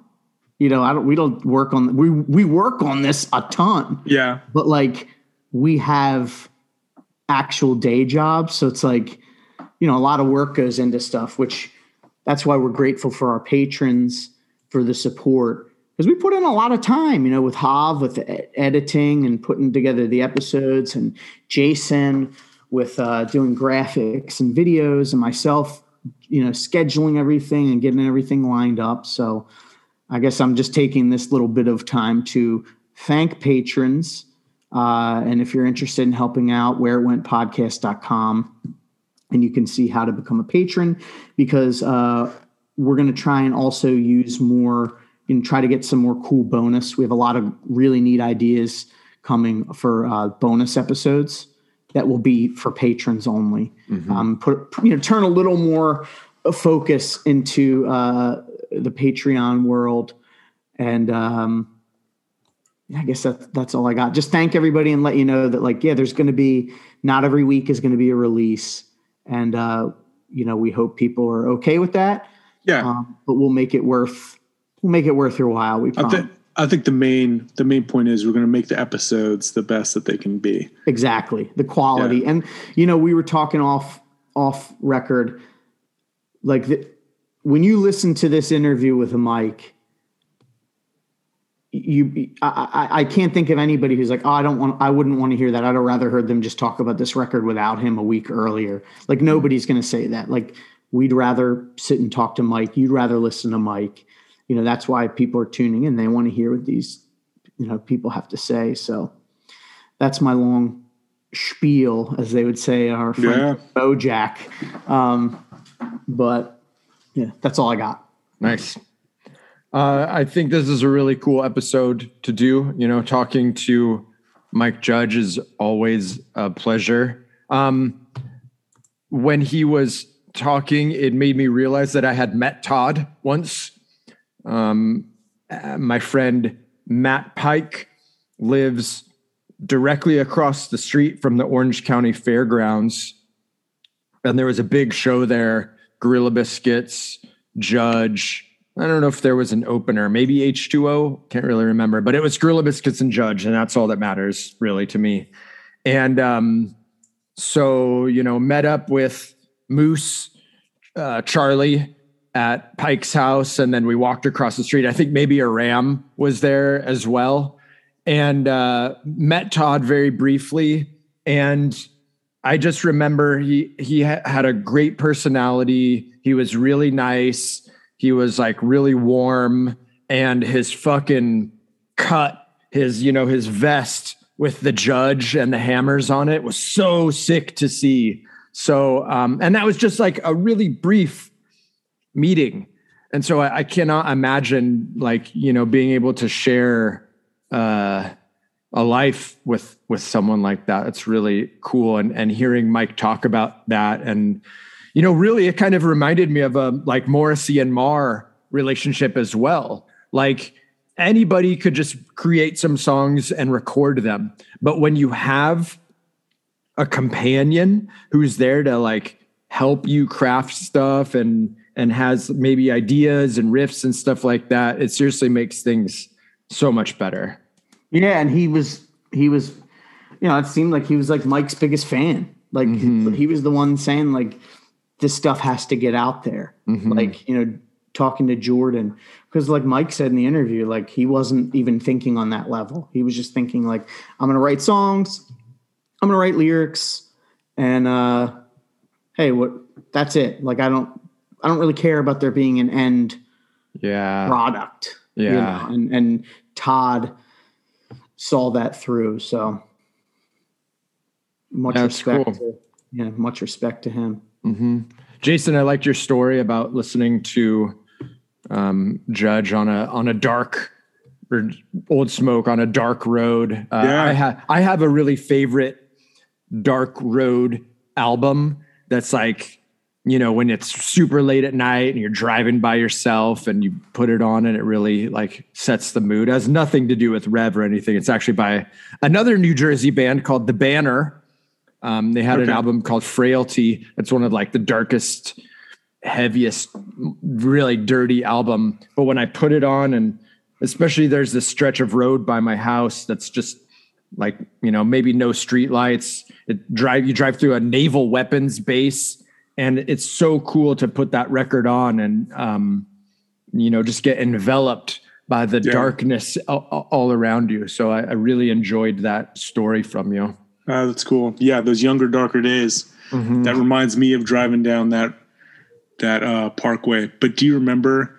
Have I'm sure both of you have driving all night long when you're on tour and then seeing the sunrise. Oh yeah. I miss Yeah, that. yeah. Maybe playing some Third Eye Blind. Yeah, right. Well, before, Definitely before not counting crows. yeah, before we get to that, because I, I, you remind me, I want to mention that. Um, I also wanted to clarify with my story. I wanted to make it known, just because you never know who's listening. Yeah. Um, I wasn't trying to infer that like my father wasn't in the picture, didn't do anything. That wasn't the case at all. Sure. But like he was the only one working, so it was like my dad was working during the day. My mom would be home with us, but just up in bed and you know my siblings and i would be kind of left to our own devices but my dad was very much there you know great father and uh, did everything he could for me and my brothers so i just figured i was like i but i want to you know i want to make sure Yeah. that that's not uh, that that doesn't get misconstrued uh, you know as things I didn't can think that. sometimes be so i figured i'd throw that out there now on to more pressing matters I is there a way to view a poll's results after it's gone? Like, Yeah. Oh, after it's gone. yeah, you can't. I'm gonna say that like it looked like third. So okay, for context, we we were talking about um, what, what style of music is that? Like just uh, Pop. I would just say pop rock. so we, we we- in, in our group chat we mentioned uh, Third Eye Blind and Counting Crows, and I put up a a poll on Instagram to settle this where it went debate. And I have to say, I was shocked at the results that Third Eye Blind clearly took the lead. Of Why would you be shocked? Yeah. Yeah. that's just science. I guess, I guess, because well, I mean, both have that. Like Third Eye Blind did tour right before the pandemic. They toured with Saves the Day, so like they had a foot in that world, and they covered someone. Um, oh my God. Who did they cover? Did they, They cover Baby Joy Division. Shambles? they covered Joy Division, Joy Division and maybe Um, Baby Shambles. and I know that there was an interview where the singer mentioned how much he loved Nothing. The band The singer of Third Eye Blind? yes, Pretty sick. but it wasn't Matchbox Twenty. I always get those two confused, even though Ah. I actually like Third Eye Blind. I do like Third Eye Blind, but to me, Counting Crows was the clear one. They were, uh, No, they absolutely were not. well, you But said they were the also- Black Crowes. Uh, I thought I thought you were talking about uh, "Come on, baby, mama, because I showed a Hannah now." Yes, That's the Black Crowes, right? Yeah, that's what I thought you were talking about this whole Okay. time. Black Crowes are good too. Because to me, everything that you guys are talking about is garbage, and not the Shirley Manson band. and not well. th- And I even I think the band "Garbage" is garbage. I, to me, all of this is radio one hit wonder stuff that I was Four? em- embarrassed to listen to. Third Eye One Blind, hit wonder. four hit wonders. Yeah, uh, Counting Crows. Round here. Do I do I need to look at here, But The So- lyrics. no. is there Listen. an album? Real talk. Is there an album from Counting Crows that I should listen to because it's the no, first record? no, don't waste your time. Stop, stop. I don't think I'm going to waste my time. But okay, so Jason and I brought- Also, don't let my wife hear this because she's a huge Third Eye Blind fan. yo, the first. So Jared Carmen, Trapped Under Ice, Down to Nothing. The smartest thing I've heard someone say to me, as far as album reviews go, is that the first Third Eye Blind self-titled is the Age of Quarrel for pop music. Okay, Start I to can see finish, that. bangers, banger, Sure. banger. I think I think we can change the the benchmark to something different. Okay, the start soon. today. It's the start today. yeah. start today. Okay. Um, there no, was, I love Age of Qu- I'm just I'm just Speaking kidding. of, to to have this crossover, uh, I'm looking up sales numbers right now. The first the first Counting Crows and what's the what name does of it matter? Like, Mc, look up sales numbers for McDonald's. People are garbage, and they like people are trash. Don't ever forget it. They like also, garbage. the singer for Third Eye Blind is known for being garbage. I so don't. I, it, I wouldn't even get that far. Okay, Listen, fair. but there was a gig at the. So there's a, a venue in Orange County called the Observatory. It's very. It's been there a long time. They have two rooms. The small room is like 400 cap. The big room's like 1200 cap or something Okay. like that. There was a gig, and I used to have kind of an in there, so I could like get tickets and stuff. There was a gig. I think that it was Burn and Bane, maybe. okay. Was, was, does that I was sound saying familiar? Boo Earns. Yeah. And so I watched Burn because, of course, I'm a huge Burn fan. I'm not a huge Bane fan. So what happened in the small room was this Burn Bane show. In the big room was Third Eye Blind. So I got my wife tickets, balcony tickets to Third Eye Blind. So she went in, watched Third Eye Blind, cried her eyes out. I watched Burn, left during Bane, and went upstairs and sat next to her and watched a few songs of Third Eye Blind. See, I would rather watch Bane.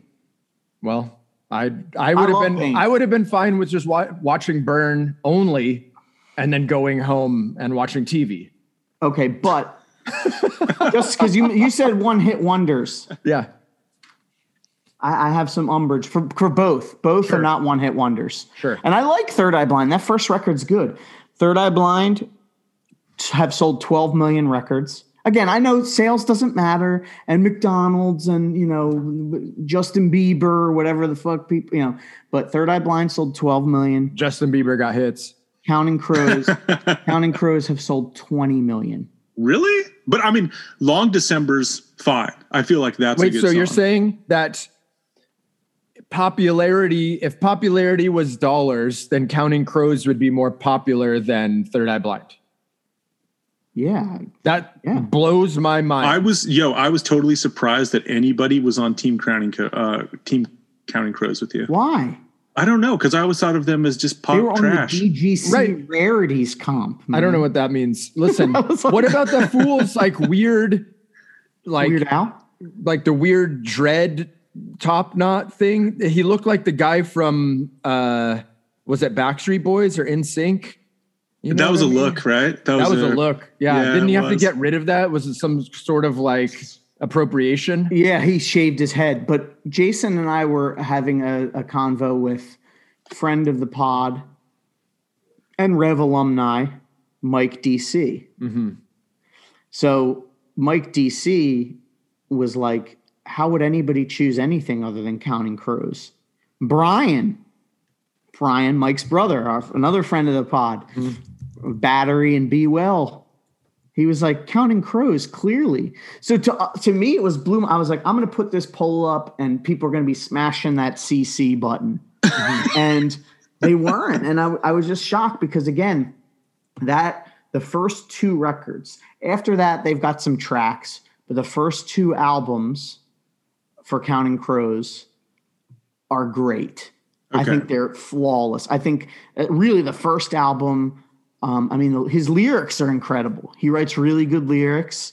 So, Jason, that's why I was honestly just shocked because you say you're a lyric person. Yeah, I'm a huge lyric person, but And- there's some good lyrics in there on the self-titled, but there's some really bad, corny lyrics on the first one too. But uh, I could not stand behind anything else in their catalog except for the first LP and the first song on the second record. Okay. See, the First song on the second record is actually really stand good. by the first two albums, and then um, they had one a couple years ago that was decent. Um, Who? Counting Crows. Hav is shaking Oh. his head right now. And well, you know me, you know me. I'm a big guy, a production nerd, right? Mm-hmm. So the first, the first album, they worked with uh, T Bone Burnett. Have you ever heard of him? Yep. Or Burnett? Is it Burnett? Burnett. He did Yeah. like he's he's a guy that does like a lot of like um uh he did the Big Lebowski soundtrack. Like uh I think he does a lot of stuff with the Coen brothers. And um but then the second record they worked with Gil Norton. Do you know who that is? No. I do. Why do I? He did um, a bunch of Pixie stuff I was gonna say I knew it was the Pixies. Fucker. and uh, Foo Fighters "Color and the Shape," okay. and also that last Higher Power record. Ooh, I like Oh, that nice. record. So there's there's some Shinfo, Hey. and uh, so the Counting Crows record he did has those kind of like crunchy guitars, like Can you Pixie. mosh to it? Does it sound like higher power? Angels of the Silences? You can mosh to that. Hey, listen, Yo. Black Crowes, 30 million records sold, listed as number 92 on VH1's 100 Greatest Artists of Hard Rock. Really? Yes. You know, I had tickets. Shake your moneymaker. That's a good Yeah. record. Yeah, That's what I had gotta say. tickets when they played with um, Oasis. That's what I was gonna say. They toured with Oasis. It was the Brotherly Love tour. Yes. But I was sick, so I left after Oasis, which I'm bummed. Like Black Crowes are cool. You know who loves the Black Crowes? Two Rev alumni, because I always It is. see, I always see um, on social. You know, you can see who's comment, uh, commenting and stuff. You follow Um, the Black Crowes? I do follow Black Crowes. Why not? They're on Instagram. Okay, Follow- fair. smash the follow button. Uh, Garrett and Chris from Texas is the reason. Nice. Uh, okay. Huge fans Mm. of the Black Crowes. I don't follow Third Eye Blind, she talks to angels. and I won't. No. I won't follow Counting Crows either. Cool. I follow Counting Crows. All right. Well, There's no guilty pleasures, but Third Eye Blind is my guilty pleasure. but Yeah, there are Counting no Crows. guilty Counting pleasures. Crows are not a guilty pleasure for me. I, I, I, I no. yeah, I mean, I think out of the three of us, you're more inclined to listen to like pop music. And I don't mean like poppy. I just mean like to me, these bands are this is pop music. You know what I mean? This Yeah, is like it is. regular radio rock. Do you guys have a, a radio station there that plays this kind of music? Yeah, Yes. but see, for our see for us here, Counting Crows would be played on like the alternative station. Like they would play like, you know, Nirvana, REM, Oasis, Counting Crows, whatever. Maybe Mm-hmm. that's why. I don't I don't know. But I think Counting Crows have a little bit more of a foot in the indie world than we who have think. they toured with? Who does Counting Crows? Who, who does Counting Crows tour with? I'm sorry to. They- I'm sorry to keep talking Counting Crows. No, this hey, they they actually when I was looking, they toured on the first record with somebody where I was like, so I'm gonna look right now. It wasn't Lush, but it was like, I feel like it was something like that. Um, where they they went on their first tour. Uh, it was something where I was oh Suede. Uh, oh, Bit of really? bow to, bit of bow to Rob Moran. They they toured extensively in 1993 and 94, both as headliners and in supporting with artists such as the Rolling Stones, Cracker, the Cranberries, Suede, Bob Dylan, Los Lobos, Jellyfish, and Midnight Oil. All right.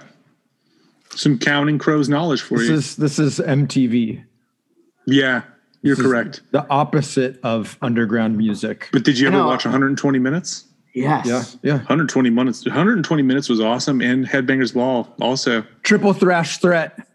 But I you know what? I was minutes. I would, and I think that I've mentioned this before. I would set my VCR to record Yo MTV Raps while I was Oh, at nice. school, and then come home and watch it because that's Yeah.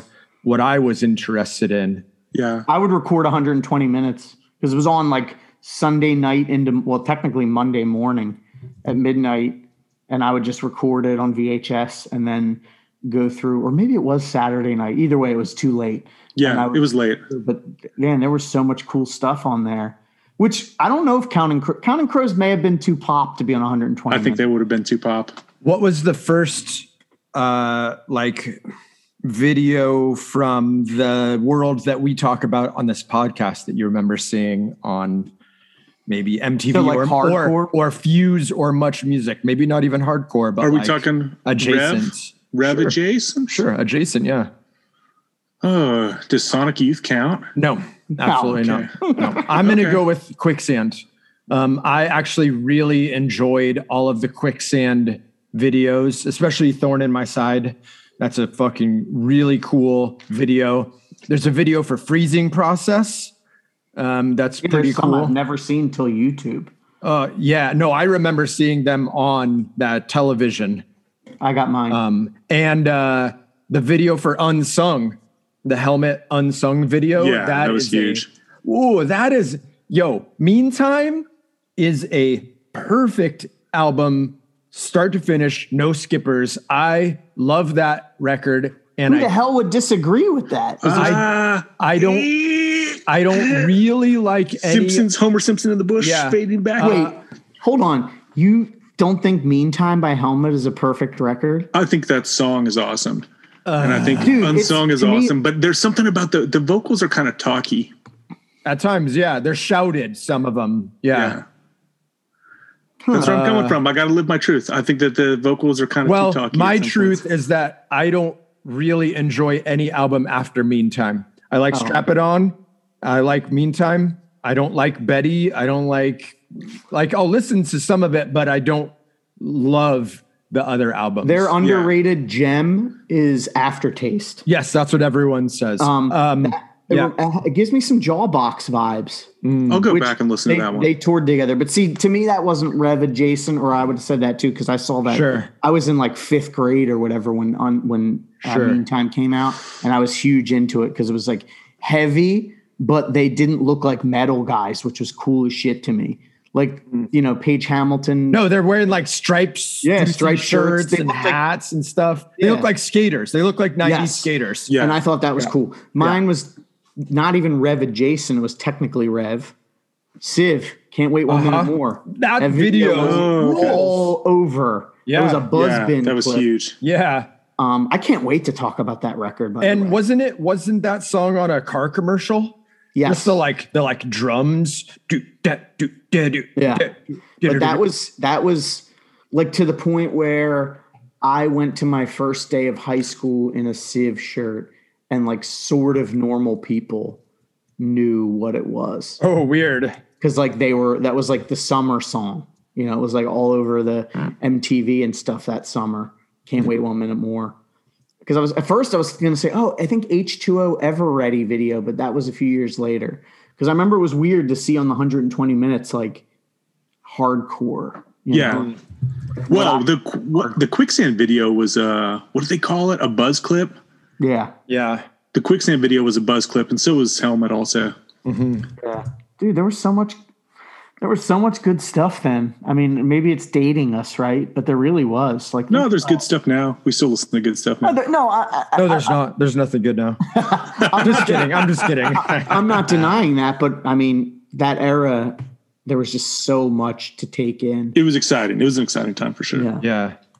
Dang. So, Mike Well- Judge and Old Smoke. Judge and Old Smoke. Do you guys have Um, anything else to add? I mean, I don't really have too much else to You know- add because when this record came out, I overlooked it. I think that I I heard it and I was like you, Jason.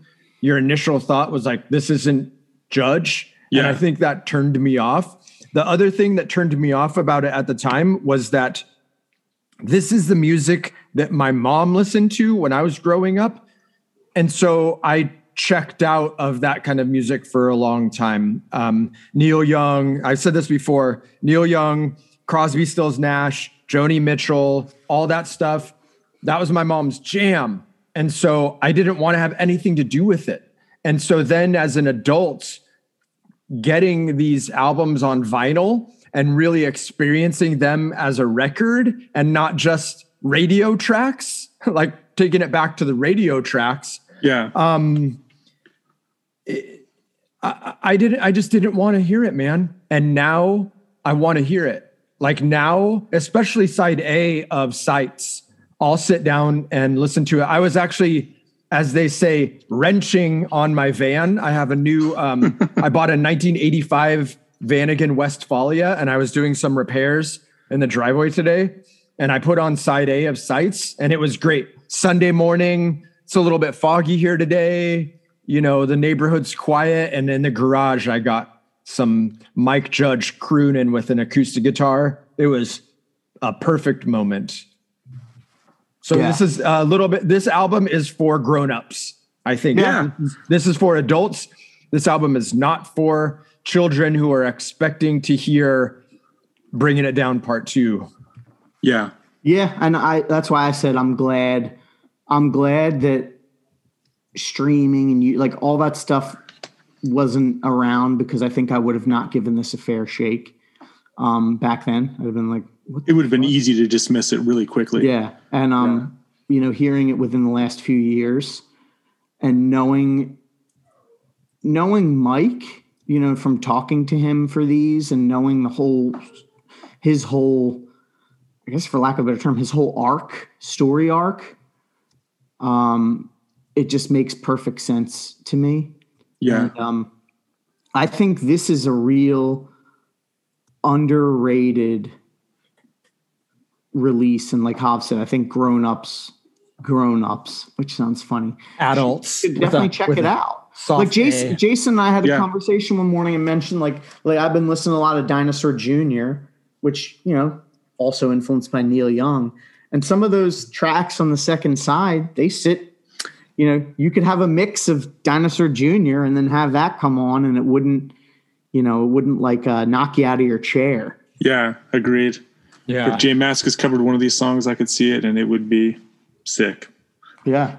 But I'm glad this record exists. I think it's cool, especially it's a cool answer to where's Mike Judge? I heard he did this and I heard he did that. And then for this record to come out and for it to look so dark and for the lyrics to be dark and introspective. And I really actually love that photo of his parents on the back. Me I too. think that's a huge part of this record visually. And I think it just, it captures the record. It's a cool chapter in his life, I think, that he shared with us. Yeah. Yeah. And it kind of, even, even though actual time wise was a huge amount of time, this came out in 93. Yeah. Judge didn't play Black and Blue Bowl till 2013. That's tw- uh, 20 years, right? Yeah. Yeah. But it still somehow bridges the gap between Judge Mach 1 and, you know, the current judge. Like Yeah. this needed to exist for there to be Judge now. I think this is my first real time record, too, that we've Oh, been yeah. Mm-hmm. talking about. Yeah, I think so. Oh, wow. You have not me yet. uh, interesting story about uh, we have to find out actually i don't want to find out who this mike kid is who uh, you know basically is the one who because of him mike judge went to black and blue they played New York Crew. You know, you know the rest of the story if you've tuned into this podcast or know anything about hardcore at all. So, um, huge bit up bow to Mike, whoever you are. I hope you hear this and realize that you made a difference. Seriously, like him and Todd are both kind of unsung heroes of the judge story and the judge resurrection. So, Yeah. um, you know, all respect to Todd's family, and um, we're super bummed that we couldn't talk to him for this too. So, Yeah. Can I say one last thing? yeah, well, I was just going to say we we just hope we we hope that uh, we did justice to Todd's legacy. Um, for you know, if somehow friends or family of his are listening, um, you know, we we hope we did okay. Yeah. Yeah. I was just going to say that, you know, Mike was talking about that time period where he had been off the radar and if his friends weren't um, going to like who he was when he came back. I think that's what makes hardcore what it is, is there's this kind of family aspect to it where I could see someone that I haven't seen for 10 years and you do just kind of pick up where you left off. And that's just Yeah. what it is. and they're your they're your that's to me that's the testament of who's your real friends and who's not because i'll be honest like you know when i uh had my first kid i kind of you know i think with the internet it's a little harder to like fully retreat like it's not like mm-hmm. it was back then like mike was not in the same city as these guys you know and even during judge I remember he'd said like he would retreat back to Jersey. Like everything was going on in New York. All those guys were in New York. When Judge wasn't on tour, he was at the, you know, in, in Jersey. But I know that like, you know, when I had my first kid now like almost 15 years ago, your life changes and you sort of like you're not maybe going to three shows a week or whatever. And uh you do, you find out kind of who's your real friends and who keeps in touch with you and who's just kind of like, well, you're good, you know, because there is on the flip side of that family, there's also that weird mentality of hardcore people where it's like you're either in or you're just washed up and out. Yeah. Not at every show. And um I think that uh it's a testament then to those who s- stick by you and who are still your friend, even if you're not going to every show. You got to, I mean, for me, I was the first one of people I knew basically to have a kid. So it was kind of like everybody, like everybody else was, you know, I sort of Yeah. Same. feel like in a little way, not on the level, I'm not comparing myself to Mike, but I could kind of identify with like what it's like to be kind of on the outskirts and getting getting your information secondhand. Like, hey, this is what so and so's up to. So and so says hi, or whatever. Um, so yeah, I thought that, but I thought that was cool that the the real ones, you know, what they say, real ones know. So Yeah. the people that were actually important in his life were able to pick up like like nothing. Yeah. Well, this has been a great, ep- another great episode. We've been so lucky to have, you know, some amazing guests with us. Um, Jason, Go. tell us what we are scheduled to have next episode. Next episode, we are scheduled to have Orange 9 millimeter, self titled 12 inch. Revelation Records number 31. Wikipedia says Revelation Records number 29, But it's not. but it's not. Hey, that Is was driver included on that? on what? No, it's not. Get it? Yeah, it is got on it. that EP. this is It is, uh, but I got your joke. this is one of the things that was maddening to me when I was compiling my Revelation Records discography.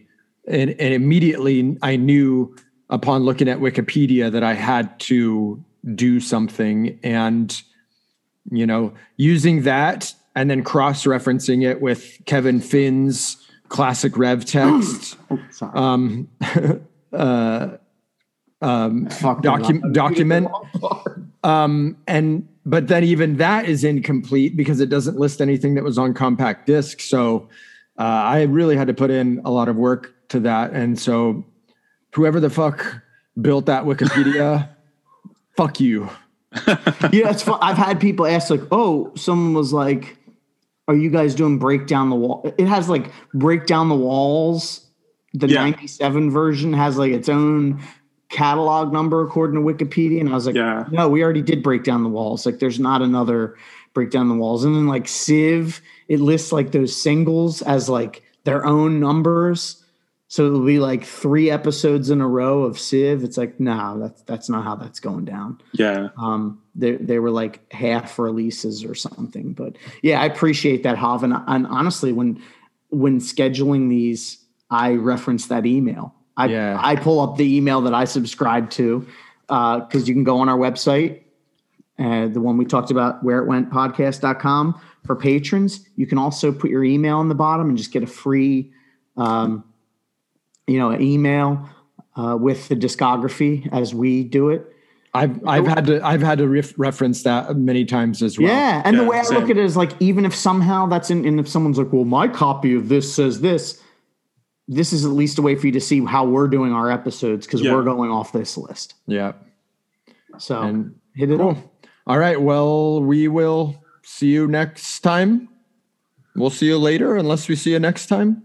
I Yeah. don't know. All right. Yeah. Cool. Peace. Bye. Bye. Stop it with that. God. That's great shit. Bye. Creepy as shit. It is. All right, um, guys. I'm gonna make some lunch. One thing I wanted to say real quick.